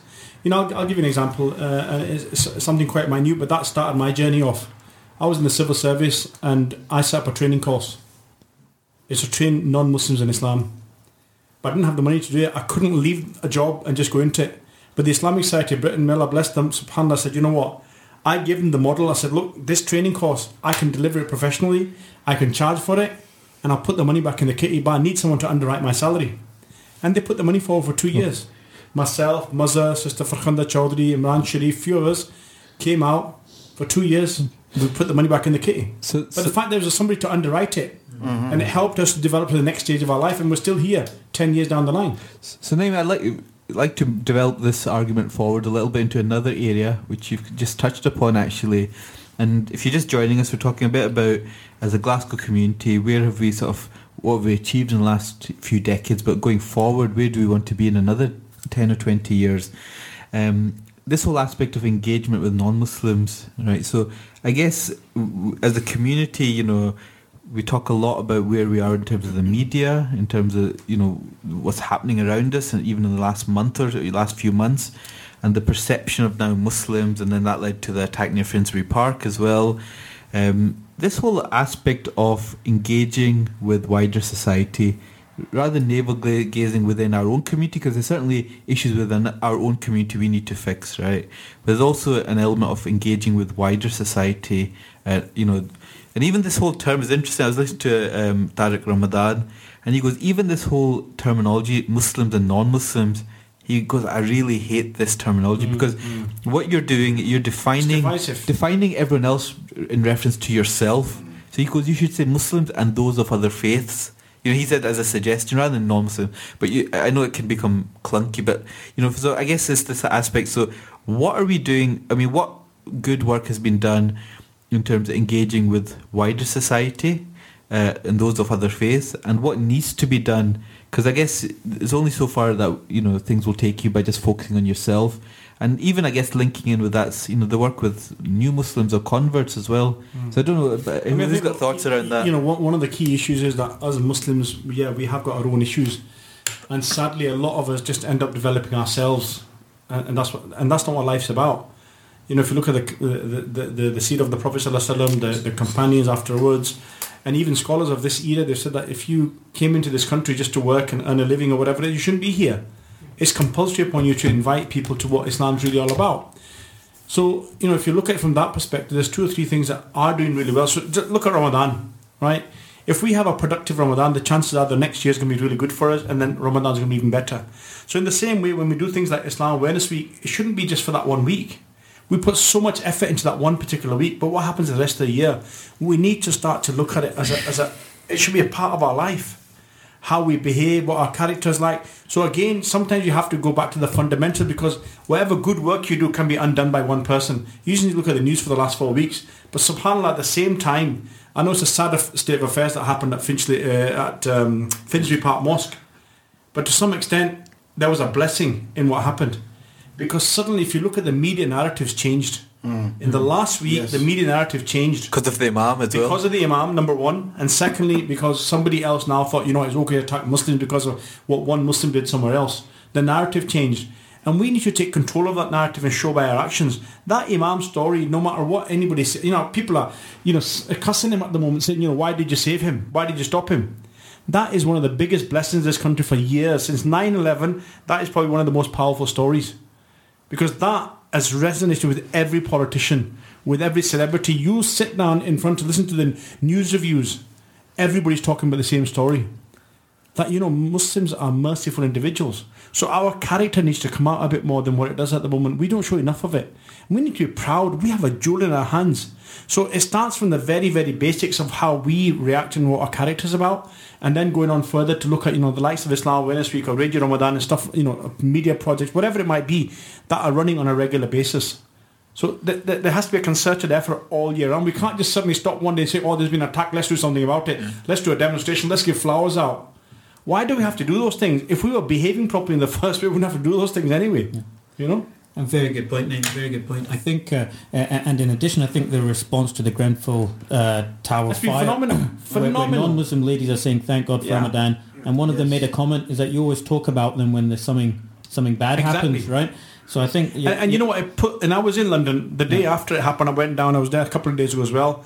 It actually put the media on the back foot. exactly. The narrative changed at Grenfell as well. So these last two or three weeks, as much as been loss of life, unfortunately, there's been you know terrorist attacks. But actually, subhanallah, you know, with every difficulty there is ease. There's been a change in the narrative. There's been a change in outlook and thinking. So you know what? There, is- you know, we are a community. We need to stand up against whether it's black, white, yellow, Muslim, not Muslim, whatever faith there might be, against anybody who tries to harm us. Mm-hmm. And I, I think that's the interesting piece. Sh- Sheikh Ruzwan referred to on, on one of the excellent shows, Reflections, which Zubair and Sheikh Ruzwan, it refers to the orphaned ummah. And, and I've been reflecting off, you know, we interviewed 70 elderly people to talk about identity. What does it mean? Are you Scottish? Are you Muslim? Are you Pakistani? Are you British? And, and we did a fa- fascinating uh, set of case studies. And I, I would say we're actually, in a weird way, we, are dis- we have a dislocated identity. And we are in search of an identity as this lost diaspora of these Muslims living in non-Muslim lands, which even there's no fiqh books on how to uh, how to live here as a permanent settled community. So in search of this identity among people go towards this Muslim and non-Muslim thing. And speaking to a lot of my friends in London, it was easier to be Muslim rather than to say you're Pakistani, Bangladeshi, Sri Lankan or Arab or whatever because it's even more cosmopolitan there. So, so I think that's that's fascinating, but it goes to, to the essence of how do we, what's our fundamental ontological perspective? How do we see the world? Are we just as exactly defined by this identity, or as Naeem says, these are common causes for our common humanity? And when we when we flip that, I think it makes a massive difference in how we approach our work. I mean, two specific examples. One, uh, I think one just recently was a fantastic event which um, uh, Asma Ali and the SPMA team led, um, and with the big the big iftar or the big get together and the, and the great iftar, whatever that was. And it, it was fantastic to see a number of people from the church, from the armed services, from the police and other councillors come together. 67% of them were non-Muslims there that day to open fast with us in Eastwood Parish Church at 10 past 10 in, in the evening, which was just fantastic. So I think work like that is really, really excellent and, and needs to be taken forward. But also, one of the other projects we launched recently with the, with the Church of Scotland in, in my work in Islamic finance was we, we got together and decided we're going to create an ethical finance solution which is open to everyone in society, regardless of race, religion or ethnic background, but based and created off the shared values between the faith traditions. So I think that's that's an, another excellent example of where you can do things which is for everyone in society, but you just use your faith values to inspire that and work together with people on shared values. So I think there's a lot for a lot more for us to be doing in that space rather than working in our own ghettos and having a ghetto mindset. Sheikh, you, you had a few thoughts? Um, yeah, just just this uh, idea that you're talking about Muslims and non-Muslims, and, and should we be doing stuff for the wider community? Um, the the thing is that we, I mean, when we we talk about we're quite. I would say we're quite proud that we're Scottish and we, we kind of live in this place and we're quite happy with a lot of um, the values that Scotland has. No, we don't agree with everything. I'm sure uh, whiskey is is not um, uh, a high priority, although it's a, a great a great uh, Scottish product um, and it's quite world famous. But you know, there's always going to be certain things that we don't agree with. But the thing is, um, I always think of how the Prophet wasallam used to used to look at people, used to look at society, and one of the the most um, uh, profound uh, statements I always think of is in the Battle of Uhud. In the Battle of Uhud, if you, as you remember, it was the second battle of Islam. The Battle of Badr. It was a, it was a revenge battle against uh, the defeat that the Quraysh had in the Battle of Badr, which actually incidentally took place in the 17th of Ramadan. And uh, what happened was, in the Battle of Uhud, um, remember these are people trying to kill the Prophet ﷺ. It's a war situation. So the Sahaba said, Ya Rasulullah, make dua on them because you're, you're the Prophet of God. If you make dua, it's accepted. So the Prophet makes a dua and says, uh, Allahumma hdi qawmi fa innahum la ya'lamun. Oh Allah, guide my people because they don't know what they're doing. He didn't ask for their destruction. Um, he asked for their guidance. And the interesting thing is he said, Qawmi, my people. So these were people trying to kill him, but he viewed them as these are my people. Now, if you have that mindset that this is my country or this is these are my people, the Quraysh were his enemies. They were trying to kill him, right? They were not your interfaith people, right? Yet the Prophet's vision was that no, these are my people. I've got a response, and, and my and what is my responsibility is to is to bring guidance to them, irrespective of what's going to happen. So the same thing should should should apply to our minds. Is that this thing of I know what you're kind of getting at the us and them kind of idea. It's not us and them. It's yes, there is obviously there's going to be certain things I'm going to have more in common with somebody who has, who believes in the same prophet as me and the same God as me, of course. But a wider scale, a wider scale, um, they're also part of. They're also my people in the same way that the Prophet looked at them because Allah subhanahu wa ta'ala says in the Quran, وَلَقَدْ كَرَّمْنَا بَنِي Adam that we have honoured the children of, of, of, of man. In other words, all human being, all life is, uh, uh, has sanctity. Everybody in society has a value because they're a human being. Allah has created them. And we have examples in, in not only the time of the Prophet but time of the, the Sahaba where I remember uh, Sayyidina Umar um, saw this old Jewish man and he was begging and he said, "Why are you begging?" He goes, "Because I, I don't have any money." And and uh, and he basically said, "He goes, it's not just that. Well, this man was young and he was contributing to the state. That now we've left him." So he he and he he he, said, um, you know, he stipulated a certain amount to be given to him. So this this the rahmah, uh, this kind of compassion was always shown to every single human being. It wasn't just for just the Muslim community or just uh, you know people that are, are similar to us. It was for for everybody. And then if we have that understanding and that uh, vibe goes out, then people automatically feel it. Whereas if you have this us and them attitude, then they feel that vibe as well. That, the, that these people, you know, uh, view themselves as different from me. So it's it's not it's not difficult. It's just about doing sometimes projects which benefit everyone. I remember very early, on when I was still studying, I, did this. I wrote this booklet on what Islam says really says about domestic abuse, and I was asked to present at the social works. I remember I was presenting it and. A social work woman, she put her, uh, uh, a social worker, she put her uh, hand up. She said, "Can I ask you? Just really interested. Like, what's your motivation in doing this?" Because she goes, "This is a women's topic," and I thought she's just she's gobsmacked that there's a man for a start. Two, he's got a big beard, right? And he's the kind of guy I thought would probably be doing this kind of stuff. yeah, he's defending women. I don't I don't get it. It's not two plus two doesn't equal four here. And I just said to her, I said, look, you know, in our faith, we have a statement by our prophet that says if you see a, if you see a wrong action, you all know the hadith. If you see a wrong action, you change it with your your hand. If you can't, then you change it with your tongue. If you can't, you change it in your heart. So I said, we have a duty when we see something wrong to do something about it. I said, I'm a scholar. I see something wrong here. I see manipulation of texts to justify domestic abuse. So I'm doing my bit. But I said, I will do that whether it's against men, whether it's against women, whether it's against children, even when it's against the environment or, or animals, because that's what my responsibility is. And she was just like shocked by that answer. So people actually don't know what what are what are Muslims all about. There's actually been a few people that have become Muslim since the, the last couple of weeks that Naeem's talking about. There's people that have become Muslim even with everything that's happened. And and and what what's convinced them? It's not been theological discussions. It's been the actions of Muslims. They thought, wait a minute, these people are not like that. Okay.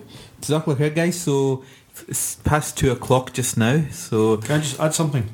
briefly now, because I want to move on to Yeah, okay, calm a down. bit something a bit competitive Yeah, actually. Listen, before you do it, no, seriously. You go on. No, a couple of things. Can we just say salam to Khurshid Shad, who's messaging me every five minutes. He's watching everything He we wants do. a Mexican wave, by the way. He wants a Mexican wave. but- Go on, right. Nadeem, start, start, Nadeem, start from that side. Mex- Oh, Mexican, wave.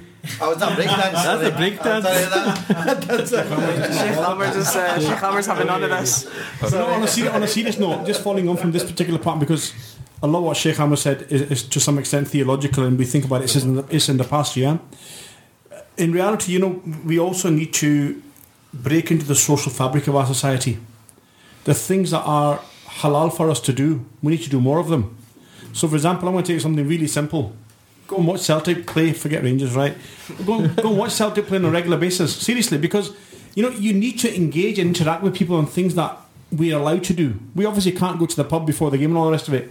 But the other, you know, watching the game itself, getting to know people, being in the crowd, understanding. Uh, football just one example. There's other elements of life, and I think we don't do enough. There are other football level. teams available in Glasgow, aren't there? Yeah. Listen, what I'm trying to say is that we, I don't think we do enough on a social level. You know, we seem to be scared. We should be strong enough as a community to be able to go out and do the things that we socially want to do. And that interaction alone shouldn't only happen because something bad's happened somewhere. You know, there's been a, there's been a, an attack somewhere. We need to go out and you know we need to be able to be in a comfortable position to do those things on a regular basis. So I think as a society we do need to interact a lot more on a social level, not just because something's happened. Yeah. Yeah, And so it's let, us put it down proactive to approach. practical terms. What is it that we can do? You know, Uh, Very briefly, Nadeem, then I'm going to move on to I, the next part. I, I think these guys are thinking on exactly the same wavelength because uh, what I was thinking was, you know, we uh, for a little while I noticed that everything was about, you know, you're in the scouts, let's have Muslim scouts. Yeah. Have a football team, let's have a Muslim football team. You want to do Brazilian jiu-jitsu? It's Muslim Brazilian jiu-jitsu. you know, um, That's a round applause. you know, I, that's it, that's it. So and Muslim radio station, Muslim, let's Muslim radio station. Oops. Get off, get off So here, then. yeah, so, Traitor. but but now I think it's like like you said, it's like self-imposed prison. Yeah. I think it's time to get out of prison, get out into the light. Let's be part of the wider community and show them what we've got. Absolutely. Uh, you know, there's enough clout even on social media. Forget the media or the politicians or the council. There's enough clout on social media. If you're involved in something and it's going against you, you can make a change. Right? You can do things to make a change. I don't know if you heard the story recently. The young kids that went to school, the young boys, they, they weren't allowed to wear shorts. Uh, uh, Oh, yeah, they weren't allowed to yes, wear I shorts because it's so hot in the class. They had to wear trousers, so they came in the next day wearing skirts because the girls could wear them. Right? And the schools changed the policy. yeah. Hey, well, well, well, but this, the, the story went viral. So, you know, we, we shouldn't have to be scared anymore to think, you know, we actually need our own Muslim scouts. No, we can go in and make the change. Yeah. We can make the demand. The, you know, no matter what you say about the rules and regulation, in this country, the law backs you. As a, a as a minority, no matter what you are, even if you're a Jedi or a Muslim, you've got the right to do what you, what you need to do. Well, some Muslim There- Jedi, there- Muslim there- like shit. there are Muslim Jedi's out there. Jedi. So I think you know, on a social level, on an engagement level, I'm 100 percent with you. There are certain things that you know we need to have as Muslim because there's no other way. But generally, a lot of things that Muslim scouts are, you know, we need to be out there. but it's to do with what you feel comfortable with, isn't it? I, I, it's, I know it's difficult, but it's kind of you have to go outside your comfort zone a little bit. But you know that's why That- people that's, say that's actually very similar to what Sheikh Ahmed just said. In look, even looking at your career, you have to jump out into the dark, into the dark, Yeah, into the unknown. We have to do the same here. We actually have to take some risks. yeah. And unless we take the risk, we're just sitting there comfortable, trying to do our own little thing. I think those days are over. We need to start to focus as a community. And there is a lot of that happening. But I think we need to do more of Start it. Great. So um, we're going to take a, a bit of a break from what we're discussing just now. So khair. If, you, if you're joining us, it's Radio Ramadhan 87.7 FM. Um, we need to do two things, guys. So one is Eid prayers and timings. One of you have got the um, sheets there, so Oh, I can you have, announce yeah. that? Right, the other thing good, then yeah. is we've we've stolen. Someone had the other half. It's written on the back of it. What he said, he's not doing it tomorrow. Anyway. Oops, I And the other aspect which we're going to come on to is we're steal, st- stealing a bit of Rameez's sh- uh, popular show. He's going to do a quiz with you guys, he? head to head. So I'll give him a few minutes to make up some questions. So I, while we were talking there, I just kind of wrote some. Now, normally we play countdown music in the background just to make it tense. I don't know if you guys have it, the guys on the desk. So I need two people, one, you know, go head to head. Let, us get these Eid timings and I'll hand over Yeah. to the Games Master Rameez. So Naeem, Right, so Eid timings for uh, Glasgow and the surrounding area are as follows. let's just run through it, Pearl. Glasgow Central Mosque. It's at 5 a.m. Don't know who's going to be up. Mind you, we could still be up at that time. 8 a.m., 10 a.m. and 11.30 a.m. Madrasa Ziya Quran in Kemia Street is 8 a.m., 9 a.m., 10 a.m., 11 a.m. Jamia Islamia 7 a.m., 9 a.m., 10 a.m. and the 10 a.m. Jamaat is for brothers and sisters. Masjid al Furqan is at 8 o'clock, 8.45, 9.30, 10.15, 10.45 in Carrington Street. Madrasa Talim al Islam is 5 a.m. and 7 a.m. on Nithsdale Road. Masjid al Khizra is 5.30 a.m. Oh, hold on. Yeah, it's on Monday, mind you. Okay, that's right. Right, so just anybody turns up there tomorrow. It- Masjid al Khizr, as far as I know, is actually celebrating Eid on Monday. It's at 5.30 a.m., 8 a.m. and 10.45 a.m. Masjid Ibrahim on Paisley Road West. Don't know where it is. Is that the... Yeah, yeah, that's the P- Oh, that's what it's Road called. West That's okay. what it's called. 5.30 a.m., 9 a.m. and 10.30 a.m. Lanarkshire Mosque. Is Lanarkshire somewhere? Is that the It's Bodwell? the Ho- Holy Town. Holy Town Mosque. 6.30 a.m., 10 eh, 8.30 a.m. and 10.30 a.m. Zakaria Masjid. In Wishaw is 8.45 a.m. and 10.15. Govan Hill Neighbourhood Centre in Daisy Street is 9.30. BMACC, Bears Den. Bears Den, 8 a.m. and 9.15. MAB Scotland Centre is 7.30 and at 9 o'clock. Mary Hill, you remember that? You had a lot of days there, didn't you? Cumbernauld Masjid 9 o'clock. Minhaj al Quran in Rutherglen 8.30 and 10 a.m. Madrasatul Madina, Niddrie Road. Wow. There's more mosques and shops, mashallah. Um, 6 a.m., 8.30 a.m., 10.30 a.m. Still more charities. Still more charities, it's true. Masjid Al Farouk is 6 a.m., 7.30 a.m., 9.30 a.m. All Jama'ah have space for sisters available in Dixon Avenue. Darul Quran on Paisley Road, uh, in Paisley Road, Renfrew is 9 o'clock. Andalus in the West End is 10.15 a.m. And the last page is Wood Farm Centre, 7.30 and 9.30 a.m. Coatbridge Islamic Centre, 9.30 a.m. Masjid Al Farouk in Bishop Briggs is 9 a.m. Mina Centre 8.30 and 10 a.m. Samsa is in Martha Street at 9.30 a.m. And finally East Renfrew Mosque 7.30 and 9.30 a.m. And if you're praying in Nigeria, I think it's 9 o'clock and 10 And it's o'clock. important that people continue to dig deep and give as much as they can throughout the month for all of these centres and for the rest of the year. But then compare this, compare this to the. com- Compare I this, love that. Say that again. compare this to. No, I'm just curious. Compare this to the first year you probably read out the. Do you know prayer what? time. This There is was probably probably like two mosques. two, two mosques, isn't there? 21 years ago, it's Glasgow Central Mosque, Masjid Furqan, Yeah. Maybe Masjid Khizra, I think three or four, man. You'd have, you'd have had them done Mashallah. within two minutes. Right, so the next few minutes, I'm going to hold on to you guys a little bit longer. I'm going to hand over to Rameez. Oh, God. He's the quiz master. Now, you explain for some of the listeners, Rameez, that don't, don't get a chance to tune into your drive Yeah. time show. Can And we let's Google? Do, let's do a couple of rounds of this if we can. Well, I've only got questions for one round right now, but we'll see. Alright. Uh, so we're going to go Dr. Aman against Sheikh Amer. No, no, That's okay. I, I'm, That, no, I'm- no, last I'm the quiz master. no, no, no. Pick some of the other guys. Okay, so we'll do Dr. Nadeem against Sheikh Amer. Um, so it's 30 seconds. Have you got the countdown? Okay, so it's 30 seconds, 10 questions. I can only take your first answer. If you don't know the answer, say pass. So it's 10 very simple questions. The only things you're against the times so you have to try to get it. Um, so did both of you understand those uh, those rules? Say- say, what's going on So, here? Oh, I've got- I have no idea like- what's happening. All I've had to do General knowledge. 10 questions, 30 seconds, get as many right as possible. I can only take your first answer. If you don't know the answer, say Me pass. against him? You against Dr. Nadeem. Now, the thing is, it's the same question, so what I need is for someone either to leave the room during or put headphones Nadeem, on. you pop so out for a wee minute. Alright, okay. so if you, can't move to the listen room at the end so you can't hear it. And please no cheating, all us watching. And can our security just make sure he can't hear any of the manoeuvres in the booth? So This is I only got seventy four percent for iSyllabus, so I'm gonna get it right. So um, as I said, once you've got the... So if you want to put your headphones on so you can hear the timer, Sheikh Amer. Um, so I'm going to tell Umran who's on that when to play it. Um, so it's the countdown theme tune. I said 30 seconds, 10 questions. Right, are you good to go, Sheikh Yeah, Ahmed? go. You good to go? Three. Wait, let me put the headphones on as well so I can also hear the timer. Um, okay, three, two, one. What What's the pH of water? Pass. what surah is known as the peak of the Quran? The peak of the Quran? Yep. There's a hadith about it. You should probably know this. Pass. What's the capital of Pakistan? Islamabad. What's the world's deadliest animal? Shark. How old is Radio Ramadhan this year? 21. What is uh, Radio Ramadhan's phone, uh, phone number? I have no idea. Who is the president of Egypt? Uh, Sisi. How old is the Queen? And your time is up. Your time is up. No, I actually just had to estimate that timing because No, they didn't play the got five thing. more seconds. Okay, I'll give you the next one. So how old is the Queen? Did you get this one? 92. Um, and what was the Prophet Islam's mother's name? Uh, Amina. Time up. So you didn't do particularly well over there, but I didn't. I will bring in So can we get Nadeem back in? Half of them were iSyllabus questions. Peak. the peak of the Quran. So the Prophet Sallallahu before he comes in said that everything has a peak and Baqarah is the peak of the Quran. So say hadith. it's a week hadith. You're all right. No, no, it's not weak. It's authentic. I've, uh, This is when the sheikh is shaking his head. Nads, you're gonna kill it. You're gonna kill it, man. no, no. So, Lads, you might as well go home right now. What, what is the thigh bone called or something? No. so if you want to take this mic, I'm Right, going to take swap This over mics. I'm getting my revenge for iSyllabus. Umran, can we get it, this right? timer? So the timer didn't work last time, so Yeah.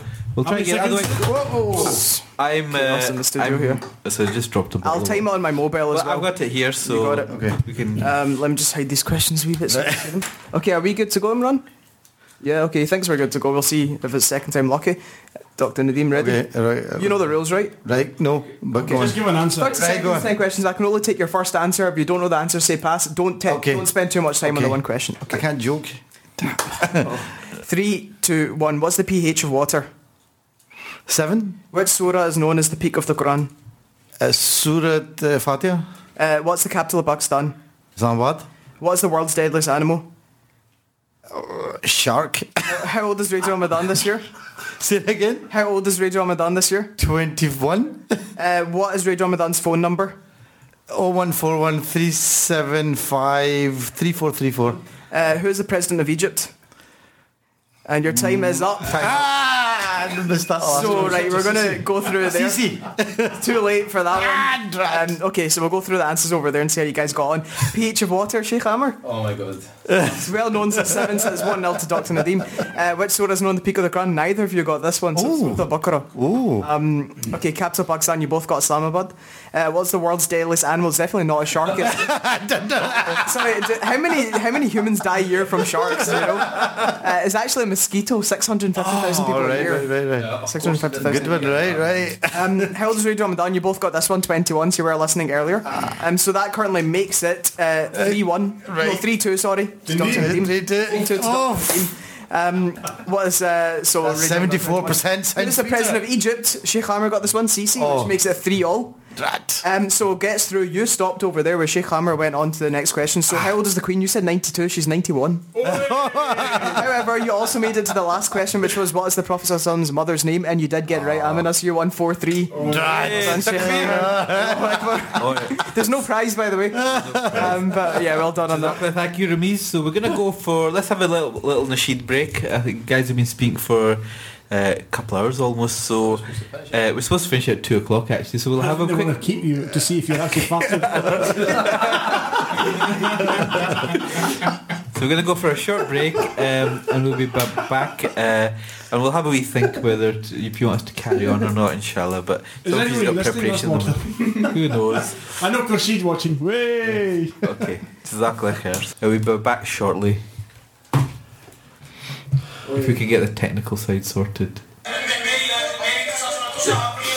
Oh, it's we're still on. Something else playing you. We're still on We're here. still on air. Are we going for a Nasheed break? Louise, you can't get it working. Can you have a wee look? Um, so I'm being given a thumbs down saying it's not working right now. So I guess we're going to. Um, so can I ask everyone what are your Eid traditions as a family? Sheikh Hamid, can we please turn that video off? Live, by the way. we're still on air. We, uh, Dr. Rahman, Eid schedule. What do you guys do? Shit happens. It's not. There's some technical difficulties right now. So that's um, We have to keep going to this. that's the topic I'm asking right now. So um, Straightforward, to be honest, Eid prayer with the family. uh, outlaws, mum and dad, Outlaws. and that's it. Home, nothing, nothing, nothing more than that. Because I'm only home at the weekend, the odd day here and there. So really, it's a family day more than anything else. Um, now, Sheikh Amer, can you tell us what you're up to tomorrow? No, no, he can't tell you that, but he'll tell you what he does on Eid day. Yeah, I'll tell you what I do on Eid Day. Eid Day, uh, basically, uh, I'm related to half of Glasgow, so I spend uh, most of my day going through, and I still don't get through all my relatives. Because I have a lot of people, I thought they were just making up that they're related to. Oh, no, Every no, second they person are. I meet is like, oh yeah, I'm related to Sheikh Amer, yeah. Yeah. Okay. Um, Dr. Nadeem? No, my, mine is basically the same. Uh, namaz, probably at Glasgow Central, and uh, then back at home with the family. That's it. Are we still having technical problems here? Because Yeah, uh, Omar, uh, your traditions on Eid, what do you get up to? Uh, heck, standard, standard. Here. Uh, yeah, exactly. Yeah, par for the course. Just uh, samia. It all starts off with samia, which I normally cook the night before, and I'm the only one who gets to eat them for obvious reasons. Uh, and then off to the mosque. There's always a debate in the house: do we go for the first namaz straight after Fajr? And We, you know, we did five so- o'clock last year. Yeah, Slept the whole day. You, you guys choose. The, I've got five of the topics I had here. We've covered two out of seven. That How long are we staying here for? so, so as soon as we get the sheet going, we'll have a discussion. But uh, so, Ruiz, can you p- perhaps pop out and see if you can, or Yeah, yeah, can I'll you control it from what's here? no, no, I'll find out what's going on. People listening? I think so. Who knows, man? More to the point, is this Sahur available?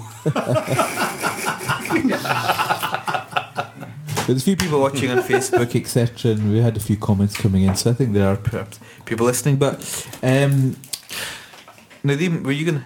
Yeah, I was, you know, you asked me about some questions. I was thinking, well, what questions have I got to ask them? I, I came up with one. Oh, and let's do just, that, right, yeah. Do Let's want to do that? ask each okay, other well, a this is question not it's not a very serious one, but I just thought I'd ask. Right, if you had to pick three people that you'd have dinner with, and non-religious, obviously we're Muslims, so we'll probably see the Prophet. Who would you, who would you have throughout history? Anybody alive or dead? How about you? Me. First. So I think um, that's a great question. Actually, for me, I think Malcolm X was one that is a big role model ever since I read his autobiography. Muhammad Ali as well has been fascinating. Um, and I don't know. I think somebody like Nelson Mandela is also. There's a big black civil war. I was gonna say it is a, three. it's a black thing. black, black thing. man. Uh, but I, I also found these um, people in history fascinating, actually. So I think um, th- that would be an amazing one. So I don't know, let's, who, who wants to take the next few? Omar? Wh- Which economist would you like to sit and discuss with? Yeah, economist. Warren yeah. Buffett. yeah, they're all messed up. Um, okay, without without going down religious. le- Well, I legals think we'd or- all. I know, listen, Okay. we would probably so all leave, leaving aside the something Sahaba like that. and So uh, yeah, Khilafah Rashidun, right? Then uh, I think a few people in, in recent times, modern times, I think Nelson Mandela. Absolutely agree with you, man. I think that'd be phenomenal.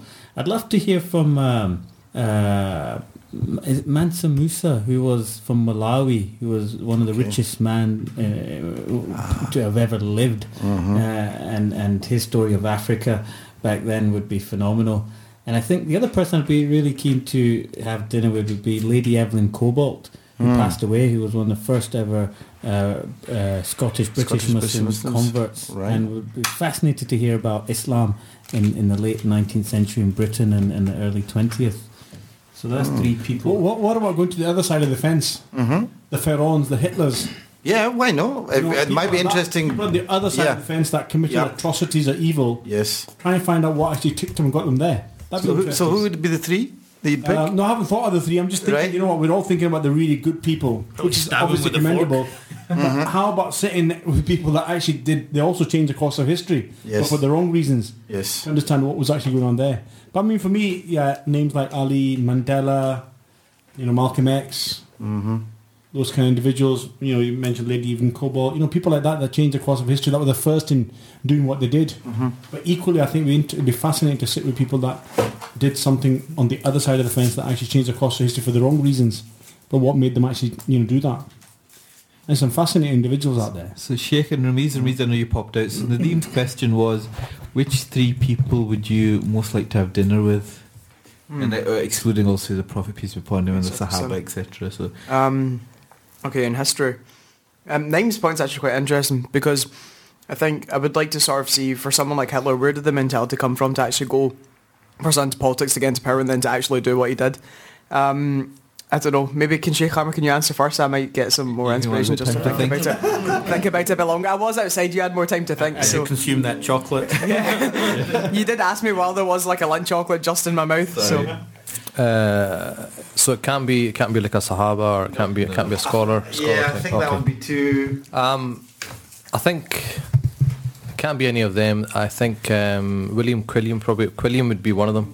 Interesting. The the, the the the first kind of uh, Muslim in, in the in the UK who set up the first mosque, and I'd love to see how he uh, had that, that that kind of experience at that time. Um, and how he ran the mosque and, and what challenges he faced and how he overcame them. Um, probably Malcolm X as well. Um, and going back a little bit in history, uh, I would actually really, int- I'd be really interested to meet Muhammad Fatih, which was the 21-year-old who conquered Istanbul. So speaking to a 21-year-old who is in charge of such a, a large army, to see what what what what, what I mean, how can you at that age be able to lead such an expedition? What kind of qualities had he, and how did he get those qualities at such a young age? Islahuddin Ayyubi. Yeah. Fascinating. So, yeah. Rameez? yeah, I'm still I'm still stumped. So. Oh, right. Um, yeah, I think just trying to narrow it down to limit to, to I mean, that, did you say how many people or is it just Three, I three people? Um, yeah, I think it's it's quite difficult, especially in sort of the course of history. Um, I suppose having someone like Pharaoh would be very interesting, be terrifying. uh, it would be terrifying, but it would be interesting. Remember his, his dinner. The idea is not he's, he's not able to hurt you. Is it gonna, exactly, is it going to be me for dinner? That's another story, you know. Yeah. Um, but yeah, some of that would be interesting. Um, I suppose the villains in history think you might get more of an interesting conversation out of them. Great. So, Exactly yeah. right. Next one. Who's going to ask another? Who's who's got a next question for the other panelists? can I maybe ask some of the, the, the older panelists? So, if you kind of We're older than you. Yeah. Um, if you imagine yourselves uh, when you were my age and then where you are now, do you think you've achieved the goals that you set yourself How at that you? time? I'm 22. At your age, I was, I was a mess. So do you think, if you imagine yourself back then and kind of look at yourself now, do you think you've achieved the goals that you wanted to achieve at the time or do you think your life is kind of totally different to what you were expecting? I, I remember I was 24, um, and I remember there was one other another guy who'd done law with me, and um, I'd met him outside SAMSA. This is about two, about three years into my studies now. Um, so I remember I had this conversation with him just outside SAMSA, and he was in his suit and he had his umbrella and he. Was, he's got he got himself a traineeship. So in, in law, you had to do a degree, you had to do a diploma, and then you had to get a traineeship. Now everyone gets a traineeship, so it's a bit of a you know hurdle. So people who get it, they're really obviously happy because that's their, they're on their way to becoming um, solicitors. So he'd done well, and uh, he looked apart, and um, he goes, "Yeah, I'm, I'm working for a really good firm, and this and that, and all the rest of it." And and this was in the backdrop of what your parents have been telling you and the community had been telling you that you're making a big mistake. And, and I had this conversation with him, and um, I remember I looked at him and I thought, damn, have I done the wrong thing? Is everyone like the 95% people that told me not to do this, were they right and I was wrong? Because I'm looking at myself and I'm still wearing the same clothes I had at uni. I, I felt as if I hadn't moved on, whereas he had. And I, and I remember he, he left, and I, I was just standing there in the middle of the road and thinking, and, and, and he walked off and I was probably stood there for five minutes, and then I just started looking at everybody. And everyone's like rushing this way, rushing that way, rushing this way, rushing that way, and I thought to myself, no. And I remember saying this to myself. I said, I don't want to get to forty and look back at my life and think, man, I should have done it, or what if I'd done it? and I'm forty now. I'm forty years no, years old now, and I remember that moment. That I actually thought, when I get to forty, I don't want to look back at my life and have regrets. And I can now look back at the age of 40 at my life and have and I don't have any regrets alhamdulillah. Alhamdulillah. I think for me, you know, because I failed at university, so no direction in life at all. That, that's because you don't finish any books names. You'd read some books, you would have years. got. So wait, at, at that age then, where did you think your life was going to To end be up? I didn't have a clue. I, just, I just I just went with the flow. And uh, it still does. Even, even to this day, I mean, I think a man asked me that question when he did the interview. Said, well, "You know, what's your plans for the future?" I have no idea. Uh, everything, whether it was Islam Channel, Radio Ramadhan, whether it's you know the charity sector I worked in, the stuff that's all just happened. It's just been an opportunity that came to me, and I took it with both hands. Um, it took me I think when I think back to it now, if I had done some of the things that I did now in the last 10 years, you know, when I was at 22 or 20 or even at 32 or 42, it wouldn't have worked. I didn't have the right character for it. Um, so I think everything that happened me happened at the right time. That I could actually deal with the, you know, the, the status of standing on stage or sitting on television, etc. I think it happened at the right times, but I didn't have a clue. And I said, every part of the journey has just been day by day. Uh, ideally, when you go into a, a project, you know, I'm expecting to spend two or three years on it. Yeah. What comes around the corner, I have no idea. I mean, I've just taken on the position as CEO at a, a brand new charity called One Family. I know what it's going to look like in two years' time, but I don't know what's going to happen tomorrow. You know, I haven't planned that in two years' time. This is what I'm going to do. I have no idea. So growing up, very fortunate. yeah, did uh, did not having a plan ever scare you? Um, you know, it's fr- it's never scared me, but there comes a point after two years or so that I start to think, right, what am I going to do next? And I'll start to ask a few people, and just something will come around the corner. I think, you know what, this is it, and I, my heart's got to be in it, and that's the only. It's, it's never been about you know making money, having a secure job. It's got to be something. You know what, this is going to change the direction of what we're doing. So when I went to Islamic Relief, or when I set the training company up, I knew that was going to be it's going to be a milestone. Nobody's ever done it when I went to Islamic Relief, that campaign management position I took on, nobody else had done that before. Muslim Youth Helpline was unique. Human Appeal was, you know, three and a half million.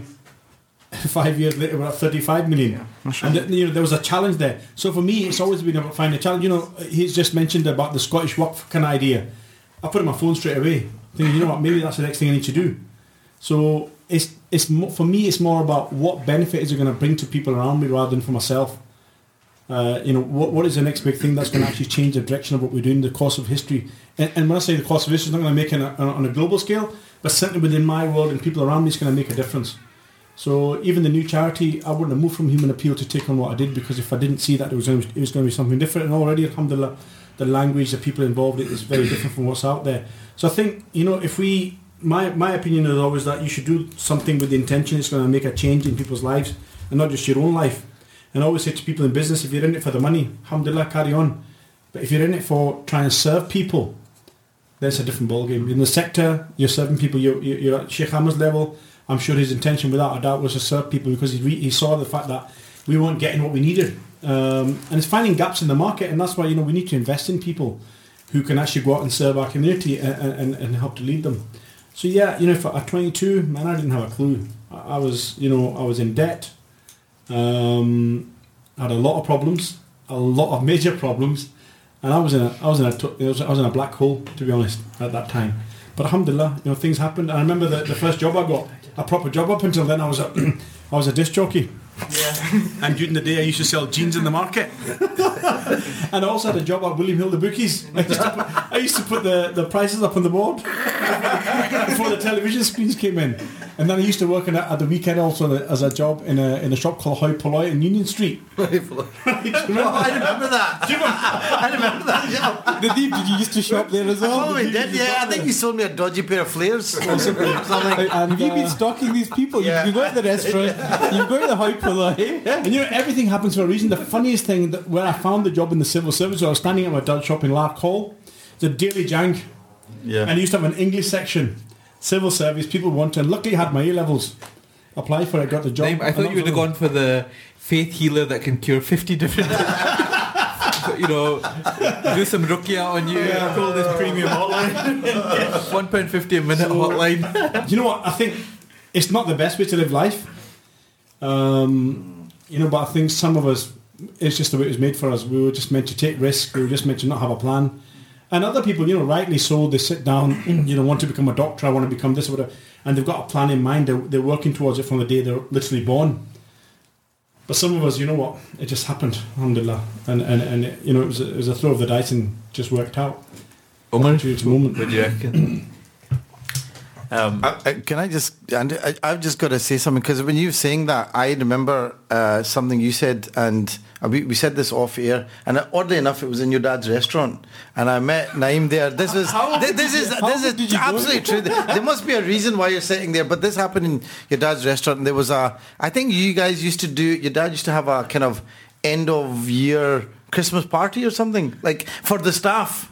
There was there was something uh, there was something right, and I, I was there and Naeem was there, and I remember something. I didn't have a beard then. He was wearing a suit, very very Do you different. know, my, my brother-in-law used to work there. And maybe that's why. Maybe that's why. Maybe that's why. That's why I went. But, ah, is that why you were there? Right, right, right. But I remember we were talking, and no, but you you said something. again. That's why Sheikh left Glasgow. Man. All these people harassing him. No, But no, but Naeem said something that uh, very much stuck in my mind. Then he said, "Look, success isn't driving your Merc to the cash and carry." Even though we'd like to have one. Even though you'd like to have one now, and it sounded quite good. No, but you know, but I, but I, but it stuck in my mind. Even when uh, you know when you did your program, Amanullah, and I thought that you know I was listening to that, and I thought, you know, man, Alhamdulillah, you haven't been driving your Mac to the cash and carry. So that's a, you know, it's a good sort of metaphor for you know. I, I mean, it was. It's, you know, it's difficult to convince people around you. Mm. Yeah. Because your family judge you by how much money you're making, what kind of car you're driving, what kind of house are we living in. You know, look at them; they're doing so well. You know, so you have to I had to fight a lot of those battles. And to be honest, as I said, you know, everything was was spur of the moment. I remember when I was on the verge of leaving Islamic Relief at that time, and I was Osama Saeed had the Scottish Muslim Awards in Edinburgh. Mm. He asked me to go and host them.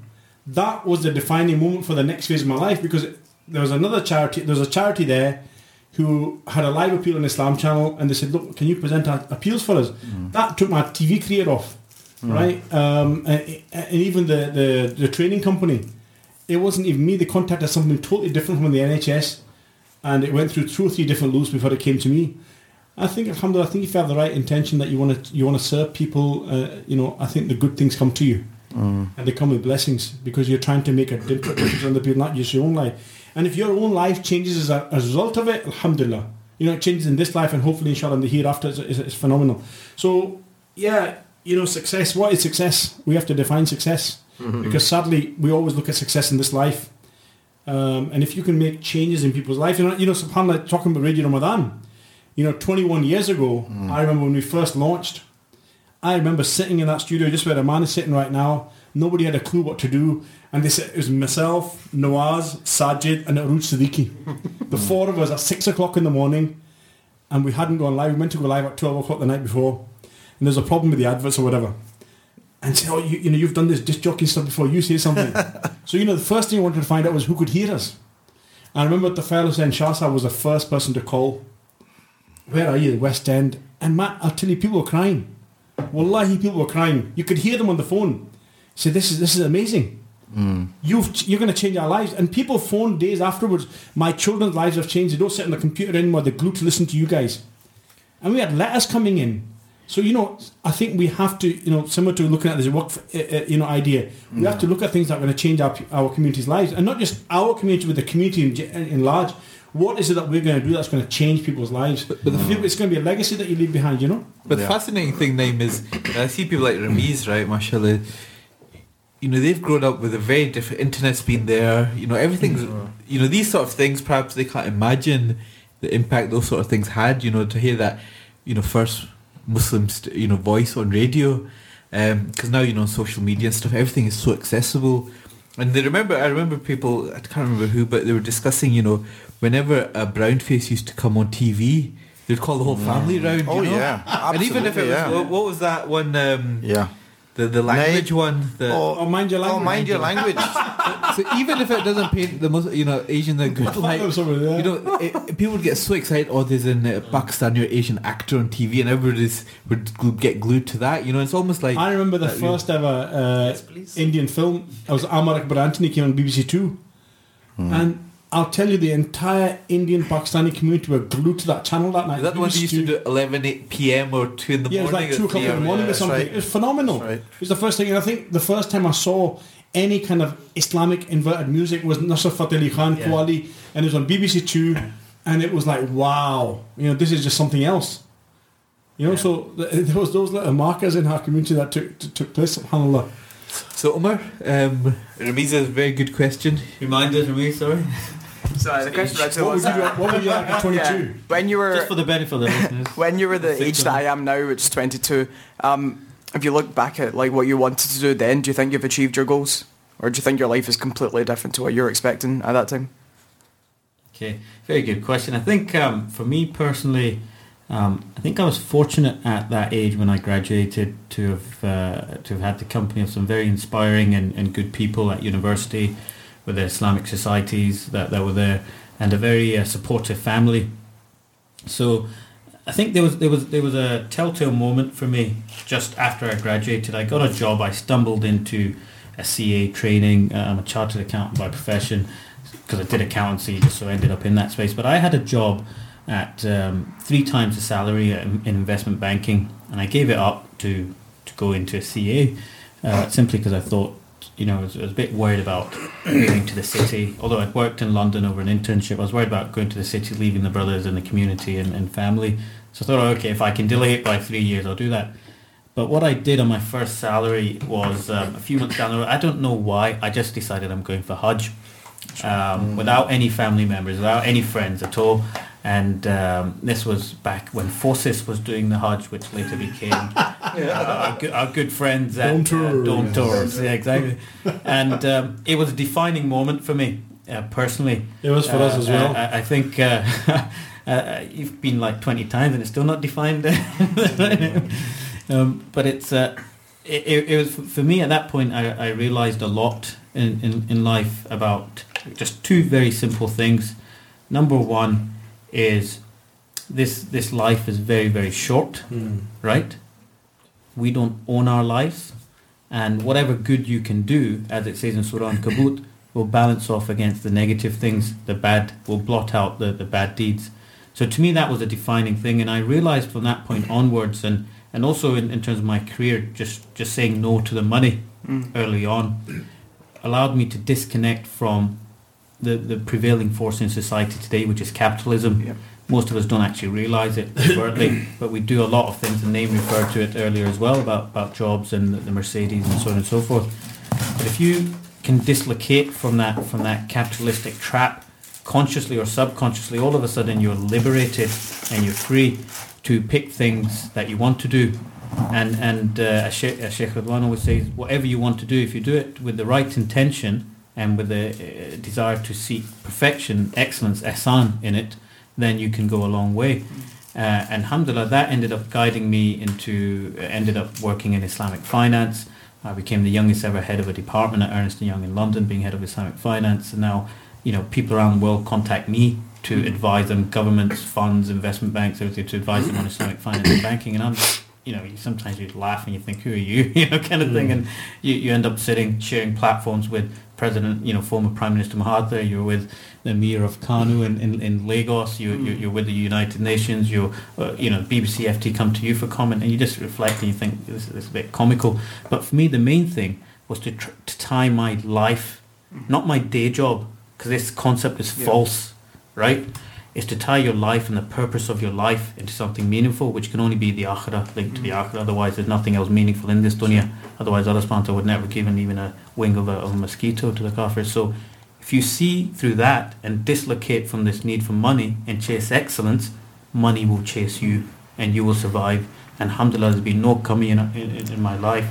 My family have been extremely supportive. Yes, you've had to sacrifice things, but it makes zero difference because you don't actually value the Mercedes or anything else, frankly, afterwards because you realise it's all, all really irrelevant. So in a way, yeah, I think I think now I ended up very much in, in, in a place that I would have thought.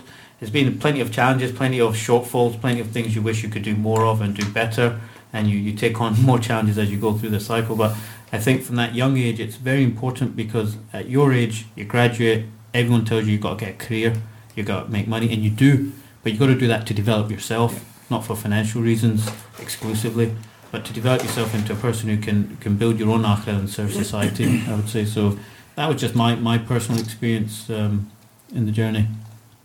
Do you want to, Doctor? Okay, I'll make this quick because I know we've got to go. But So yeah, uh, just for listeners, yeah. we're going to finish at three o'clock. We're supposed to finish at two, but Okay. uh, we'll go for another fifteen minutes, inshallah. We'll round up, and, and now we've got the technical side of things working as well. But Mm. uh, I think Ramiza has asked a really good, important question. So another fifteen minutes or so. So Nadeem, um, So what was the question? Does anyone listen to the show?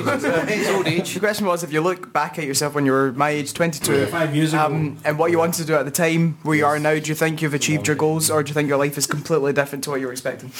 Uh, I think I'm I'm um, listening to Naeem, and I think I'm I was diametrically opposite in that at 22 I had a clear plan of the things I wanted, literally down to who I wanted to get married Colour to, socks. color socks. uh, Maybe not quite, but uh, Which restaurant you'd I, I- Oh, they did send me a pair of socks in Hoi Polloi, but. Uh, Which I remember, by the way. You brought that name up. That that's brought back a I, I love few that. blasts name, from the past. The well. Um, but no, I had, I was, uh, I had, I think I achieved hundred percent of what I wanted to achieve then. But I say that with the proviso that I, I felt that things were too structured. So I think the first half of my life has literally been, you know, doing things that I felt I had to do. Now I want to do the things I want to do. Um, and and in fact, when I look back and I think the things that weren't planned were probably some of the most fulfilling. That actually gave me the most joy Yeah. out of life. And um, you know, whereas the other things were things that I felt I really had to do. I had no choice in the matter. So I think that's the thing. I, if I if I could go back to that 22 year old kids, I'd grab him by the neck and say, "Listen, you do have a choice, son. You do. You can do what you want to do.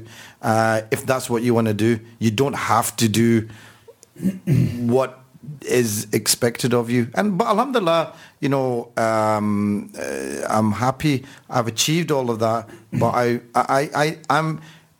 I'm looking forward to doing other things, uh, and like uh, Naeem says, I mean, the thing about doing things for others um, and something that's going to fulfill other people, that's something. Uh, I've got a few things in mind. I'm looking forward to that. Dr. Man, you've been kind of dodging the question and passing it on to everyone else, so I think it's time to hear from you. Just uh, before that though, so Dr. Buddy, is this is this like the beginning of a midlife crisis then that you've done everything for everyone else now you want to do your own thing? Do you know? I don't know. I, I don't know if that is a midlife. Is it? I don't know if that's what you call a midlife crisis. I don't want to buy it's just a crisis. I, I don't want to buy American. You're constantly in crisis. but I, but maybe you know, but you know, like the you know the the whole thing about a crisis in Chinese, it's uh, it, it's actually seen as a good thing. It's a it's a it's seen as a also as an opportunity. The word for opportunity in crisis is the same thing apparently. So I don't know. I think maybe you know I'm thinking like, okay, what do I want to do now with my life? So uh, yeah, it's kind of open ended for me now. I think you get to a stage where Yeah. the things you want to do, you got to do them. Yes. Got to get them out of your system. I mean, I remember coming back from, I was in holiday, went to southern Spain, and uh, we're flying back. Ended up sitting next to this young kid and his father. I said, where were you? Oh, we went to see Tottenham play against Seville. He said, all right. He said, you know what? I'm going through a midlife crisis. I said, what do you mean? He said, always wanted to see Tottenham play abroad. So this is it. He said, always wanted to get a private registration for my car. And I said, you know, funny, I've got a few things in my head that I need to get done. And he said, you know what? Do them. Because otherwise you always regret them. Yeah. was that was that not your drumming name? Oh, yeah, yeah, That was so- such a funny so I always wanted to drum. I always wanted to play the drums. That was the biggest thing in my life. So I, I think I booked up. I, I had a lesson. it's on the West End here. right? I went to the shop downstairs. And wallahi, it was the most frustrating hour of my life, and I just called it. I, you know what? I tried it. I tried, it. So, Put out your system. That, I used to do that Yeah. before my ISOC days. So Drumming. I was a drummer in a band before the ISOC Really? days. Yeah, that was that was my like uh, part-time work when I was in high school. I used to Wow. perform in gigs Brilliant. and stuff. So yeah, I've changed a lot since then. But um, now you play the duff. yeah, The one-sided one though. eh? I would say though, I would say though that that's fine to do. You know what you, what you want to do. That's that's kind of okay. I get that, but you should be doing that in life anyway. But the most important thing is why. Why are you hmm. doing this, right? And that has to have a reference point because very quickly, after seven years of doing what you want to do, or five years or three years, you're going to get to a point Yeah. where this is going to become very circular if the why isn't there. Yeah. You know, and, and that's the most important piece. I think I think on that one note, the one fortunate thing for me in life, certainly since I left the civil service, I, I've never had a job. Hmm. Because for me, it was, and you mentioned this, it was a way of life. Hmm. Everything I've done for the last 10 years was a way of life. I got up in the morning thinking, you know what, this today's going to be a fantastic day. I'm going to change something in someone's life, whether it was to teach them what Islam was about, whether it was to, you know, the, the charitable sector. So I, I would say that anybody looking back at your age, get into something you want to get up for every single morning and think, you know what, this is fantastic. I want to do this. Otherwise, you you know you live without regret, and you only live once. Make sure that the course you're doing, the the life that you want, is the one that is going to make you happy. But you know, you think Dr. you know- Rahman, let's hear from you. You start dodging. I was going to ask another question. Okay. Psychiatrists always want to dodge questions about themselves. I've noticed that about psychiatrists. They ask other people, they ask them we're out of suddenly, oh, well, I've got to go now. no, no, I, I think uh, I just No, we want to hear from Dr. Aman. No, no, that's uh, I'll give you my tuppence worth. I think it's very similar. It's interesting to hear what you're saying, Nadeem, because I think there's perhaps there's something about being in professions about, about medicine, where the thing is very linear. So when I was at you know 22, it, it was very structured. I was going to finish my uh, degree because I think it was in fourth year, that fourth, fifth year of university, and it would have been okay. Pursue a career, and that would have taken you say five to ten years, and then you know in that get married. I think the the angst that I had, particularly at university, was um, how do I balance what career I do and carry on? Because I was involved with community work back then as well, and that was something that I was always struggling with. And when I was looking at what professions I was going, to, you know, careers going into, you know, was it GP, was it other specialties? Um, I remember asking a lot of scholars and said, what should I go into? Because I said, like, I could do GP, that'll take me about three years, um, you know, get trained up and then just work and that'll give me time. Or if I do a specialty, that's going to be 10 years of my life on calls, in hospitals, blah, blah, blah. Um, and is it worth the balance? And then, you know, some people would say, look, at the end of those 10 years, you could carry and get back into it, but uh, Islamic work or whatever. And, and I'd always wondered that, you know, that's a big 10 years of your life. What, you know, are you going to survive those 10 years? What's going to happen? You know, a lot of people I'd seen that said, I'm going to focus on career for a few years, then I'll come back into it, never came back and did stuff. So that, that was the real challenge for me what I found, alhamdulillah, I mean, it's not been easy. uh, You know, the whole struggle. You you know, a lot of you people know with exams and once you get married and balancing all of that. You know, it has been a struggle at times, but I mean, I, I've kind of reached this stage. You know, around nearly forty or uh, is, is things. Tend, I, I mean, th- things tend to work out in the end, isn't it? And this is you know, this this trust in Allah's bigger plan for you. Because I know a lot of people actually, if you look back and say at the age of 17, did you have uh, any idea of what your options were on the horizon and what you're going to do? You know, you kind of got channeled into certain professions and you have no idea. Even now you think back, gosh, 17, like even when, I know we're making a bit of joke about your age, Rameez, but you know, I, always get quite inspired when I see young people that have got done something, you know, for you guys, and it's not to promote you, you know, sitting in front of you, but you know, to get up and plan a sc- cycle trip from Scotland to Syria and raise two hundred grand hmm. is no mean feat. You know, there's something about, and probably a lot of that is blessing of your parents, actually, the way they've raised you, the hmm. environment, you know, all of these sort of things. So, you know, even when I look at when I interviewed, and what one of the fascinating things I found about doing these shows was actually understanding, and a lot of them the people were actually where they've ended up in life is not where they started, you know. And even with you, Naeem right, you look at this guy's not got a degree, right? He's never read a book in his life, but he's been to Hajj over twenty times, right? He's now, you know, achieved so much. Alhamdulillah, you know, uh, things are, you know, comfortable for you financially, uh, uh, but also where you are, you're doing things that you want to do. You've got certain, you know, you've got a, you know, in your field, you know, this is a joke. You know, I mentioned it to Naeem, and again, not to make you big-headed. You're very well known for your fundraising, right? Which you're very You know, I was in the Evening Standard the other week, and the guy introduced me as the godfather of fundraising. so, so, so you're known for your fundraising, right? I, alhamdulillah, was very fortunate to visit Masjid Al-Aqsa, right? So I was sitting there, and we had this uh, hotel, and I was sitting there. I think a lot of the Brits go to that hotel, and there's a beautiful view looking at Masjid Al-Aqsa. I was sitting there with, with my wife, and the owner came up, you know, and goes, "Oh, you start oh. chatting." Goes, "I've been to Britain," and I said, "Oh, right." Goes, "Where are you from?" I said, "Glasgow," and he goes. I'm looking at Masjid Al-Aqsa and thinking about the history, the centuries, the crusades. And he goes, do you know Naeem and I thought, oh my god. I said, yeah, I know him very well. And he goes, Mash, so wallahi, he's one of the best fundraisers in the world. right? Because I think he had been coming to Manchester and other places to raise funds for, Ma- for Jerusalem, you know? Is this, and look, you know, you've achieved that. It's things have worked out despite where you started, you know? And I think for a lot of people, even I guess for you and me, I'm kind of saying, you know, if you have that faith and confidence and the sincerity is there, you, know, you know, have faith in Allah, things will work out. And I think what I, I'm generally somebody who's quite uh, risk averse. You know, it needs to be quite, you know, steady, stable, thought out. These big jumps you guys made, Sheikh Amer, you to give up this promising career and say, actually, now Running I'm going to take it seriously. uh, you know, for Naeem to do it, for Omar, you to leave your job, you know, and uh, you guys you know that takes a certain degree. I don't think I would have done that in age of 20. I, don't know if I would So still are, do that. Are you where you think where you thought you would have been? Because I love the way the psychiatrist keeps. Uh, balancing so I'm not where I thought I would be, but I'm very grateful that things have worked out better than what I. Where did you think you'd Where be? did you think?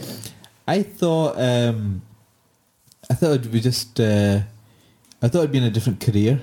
A different career. No, in terms of this different specialty, I was going to do surgery basically. Oh, okay. Ah, okay. And then there's something about change, and psychiatry appealed to me. And then, and I, when I started psychiatry, I said I'll give it six months.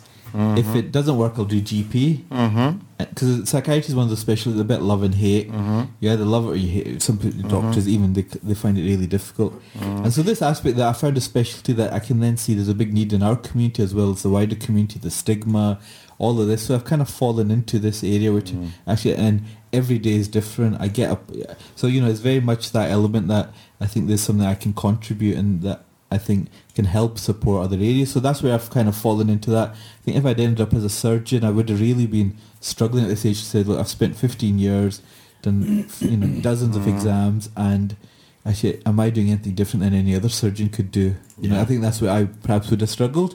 It's not to mm-hmm. minimise what they do and etc. And I think people have got their own priorities, but for me, so that's what I mean. It's kind of turned out okay because at the age of 22, perhaps I wasn't going to go into psychiatry. I was just going to do a different. I think one of the things about 22 years old, right? Not everybody gets a degree. Not everybody does well at school. And I think a lot of parents sometimes, you know, sit and struggle to think, you know, what's my son or daughter going to do? Mm. I think one of the things I'd say to young people out there, parents listening whose kids are not bright at school, you know what? There's other opportunities.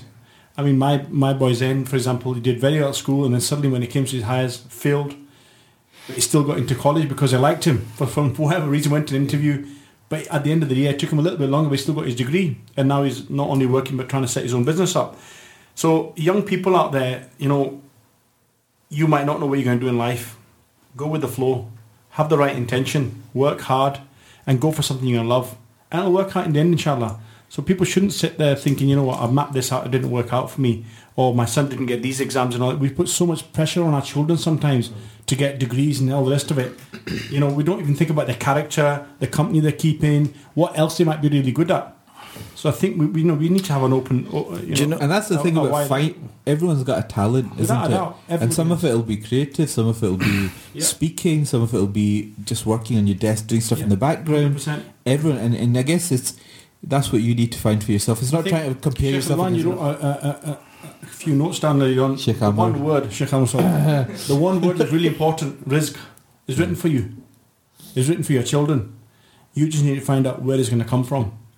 Rather than Nadeem? push. I, I was going to say, you know, uh, recently I've been reading a lot about attachment and authenticity. And I think, you know, when we're younger, we have a great need for attachment and doing the right thing so that we have those relationships with people and we're, we're kind of like people pleasers. But there comes a point where you have to be true to yourself and authentic. Now, some guys discover it earlier, and I think the Sheikh and yourself discovered that earlier. and late, very late. late, real well, He- he really. Okay, but you know, you when I realised what I was going to end up doing. Well, that Really? Okay. something that I enjoyed. Well- that was only what, ten years ago. Up Okay. until then, I was in a Well, mashallah, that, I mean that that that's great. I mean, because I mean, for me, I, I- I'll be honest. uh, You, you know, you said you're risk averse, and I don't know whether a lot of doctors are like that. But I think I probably didn't take enough risks. Spend their life studying to get there. Yeah, but you know, you, you get you get you get tracked into a track, and you kind of Yeah, you have to go you, you, you, you have to go with it where it takes you. Uh, but I think this thing about being authentic. Uh, and I think somebody else was saying about, I think it comes back about coming back to yourself. Uh, there's some kind of circle of life where you come back to yourself, come back to what you are. Um, so I think that that's important. And some people maybe get a sense of that earlier. Yeah. Okay. But- so, a few minutes to three o'clock. I think it's been really fascinating discussion. I've certainly benefited from it. Inshallah, we've covered so many different topics, from some of the quizzes, from some of the get questions to each other, to this real, you know, great idea about you know establishing Waqf and really trying to think about how do we institutionally move the community, you know, forward where we want it to be in the next few decades. I think reflecting on ourselves as well, and I guess you know uh, ambitions, etc. in life. I wonder just as we conclude, Sheikh. Um, actually, let's go around just a final few words for people have for the listeners and for any reflections, because you know, although it's been a bit light-hearted today, you know, it is a bit of sadness that you know for many people it's the end of Ramadan, which has been uh, such a blessed month. So maybe just a few words from everyone, then Sheikh, if you could just close uh, maybe with a short dua as well. So I'll just start from my right. Uh, Omar, um, any final words for the listeners? No, I think um, you know uh, uh, we have New Year's resolutions, so I always take uh, Ramadan as the opportunity for, for me personally to do my New Year's resolutions. We do our annual zakat and everything during that that month. So uh, I would just encourage everyone to um, uh, start afresh. And it sets you know two things, one or two things that you want to do, one or two things you don't want to do, and uh, inshallah go for it. Um, you know we really can uh, use the momentum from this blessed month to to improve ourselves and to have a more positive, fulfilling life. So alhamdulillah.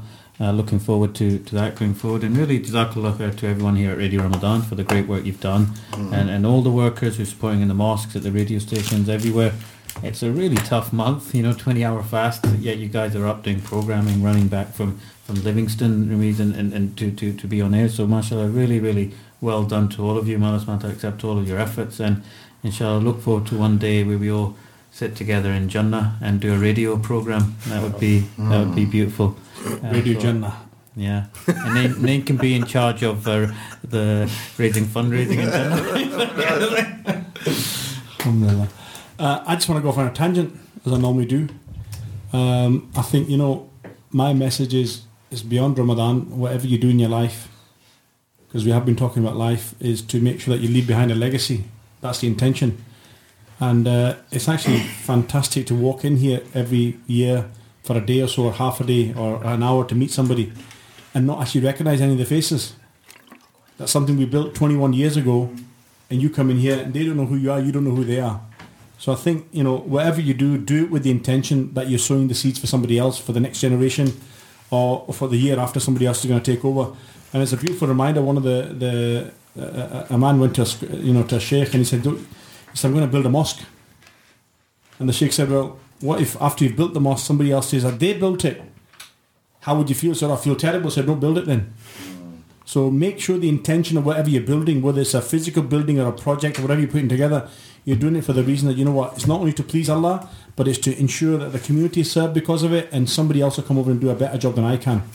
So inshallah, I hope that, you know, Allah subhanahu wa ta'ala accepts our intentions uh, as to the reason why we do these things. And I think we've spoken a lot about service and a change in our community, and I think that's one of the biggest things we need to do.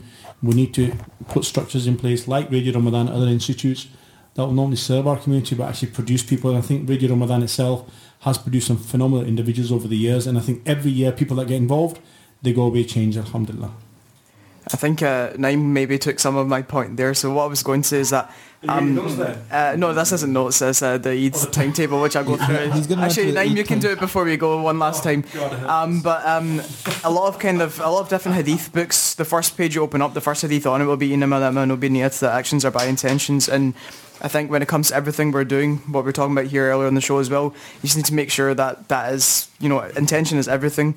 Um, intention can make what's seen as a good deed or good act actually be sinful for yourself, and vice. You know, you can make what could be seen as a mundane, normal act an act of worship for you as well.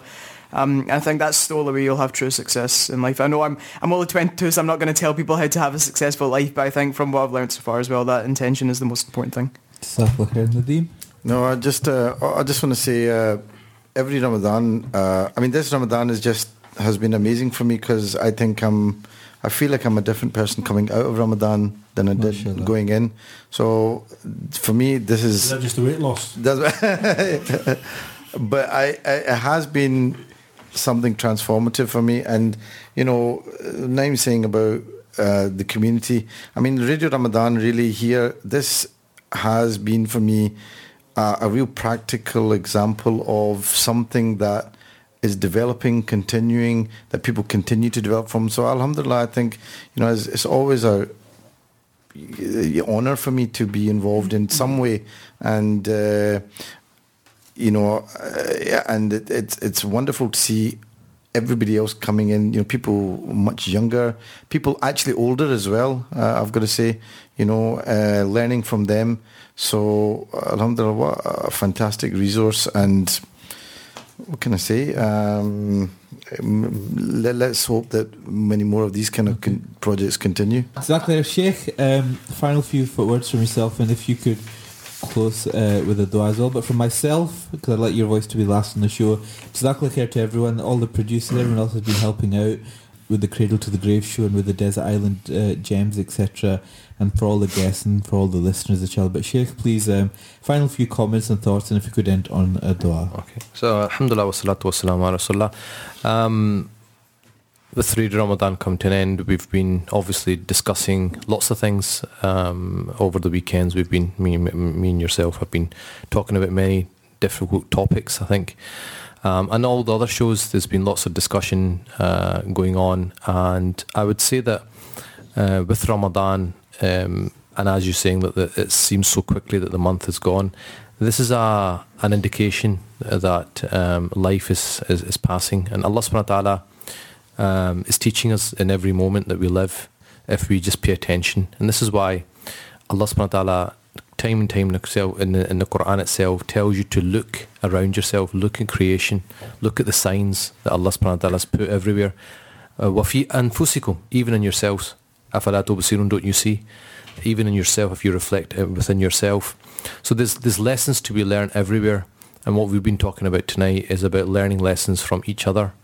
Um, and li- life is a, uh, an ongoing process of, of learning, teaching, learning, teaching, experiencing, falling down, picking yourself back up again, success, failure. It's all part and parcel of growing as a, as a human being.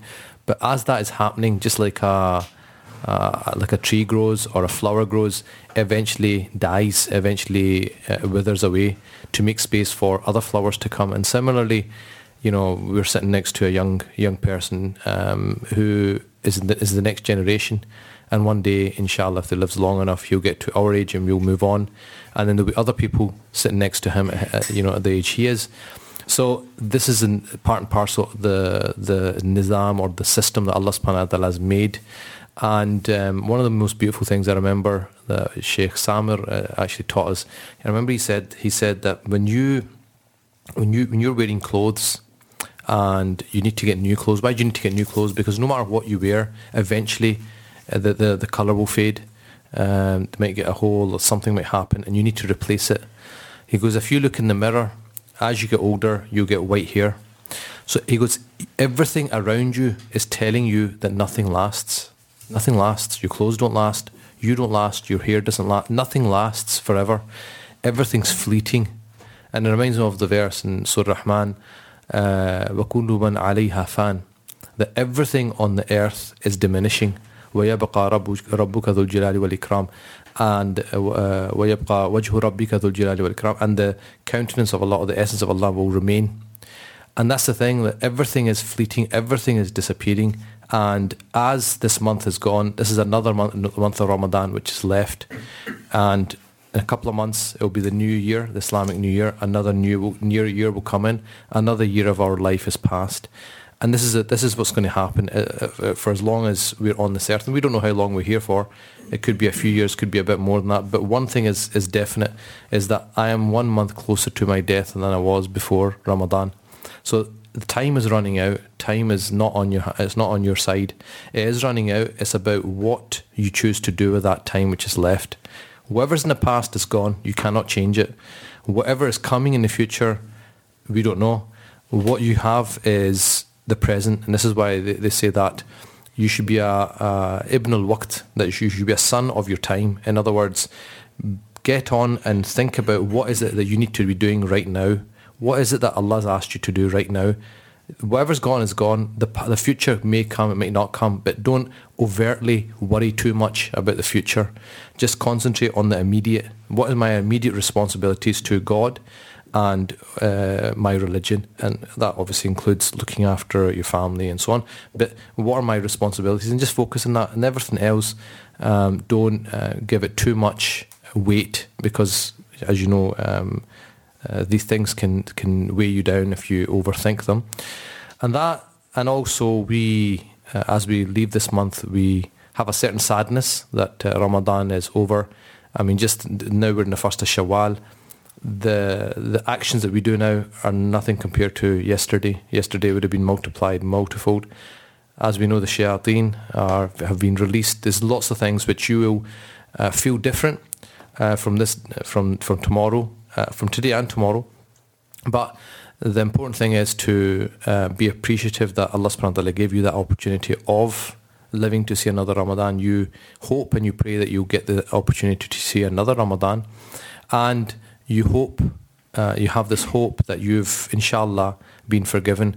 One of the reasons or one of the wisdoms of celebrating Eid, they say Eid al-Fitr, is that what are you celebrating? You're celebrating the hope that your sins have been forgiven in Ramadan. And if Allah forgives you, then you have every right to be celebrating. And that's really what our hope is. We have more hope in the generosity of our Creator than our deeds.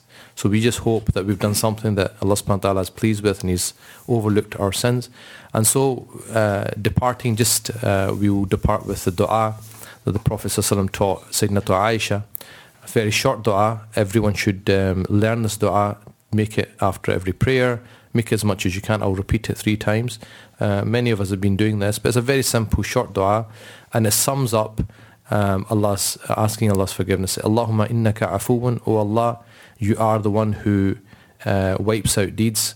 Tuhibbul uh, afwa, you love to do this, you love to wipe out deeds, uh, uh, bad deeds, and therefore, fa'fu anni. So therefore, just wipe these sins away. Allahumma innaka afuwan, تحب العفو فاعف عني اللهم إنك عفو تحب العفو فاعف عني اللهم إنك عفو تحب العفو فاعف عني and lastly we ask Allah subhanahu wa ta'ala to look over our deficiencies as human beings you always say things do things which are not um, appropriate um, we hope that um, he looks over those deficiencies accepts our actions because it's like one scholar said it's not so important the action itself. What's more important is it gets accepted because you could do many actions but they don't get accepted. So we always ask Allah subhanahu wa ta'ala for acceptance.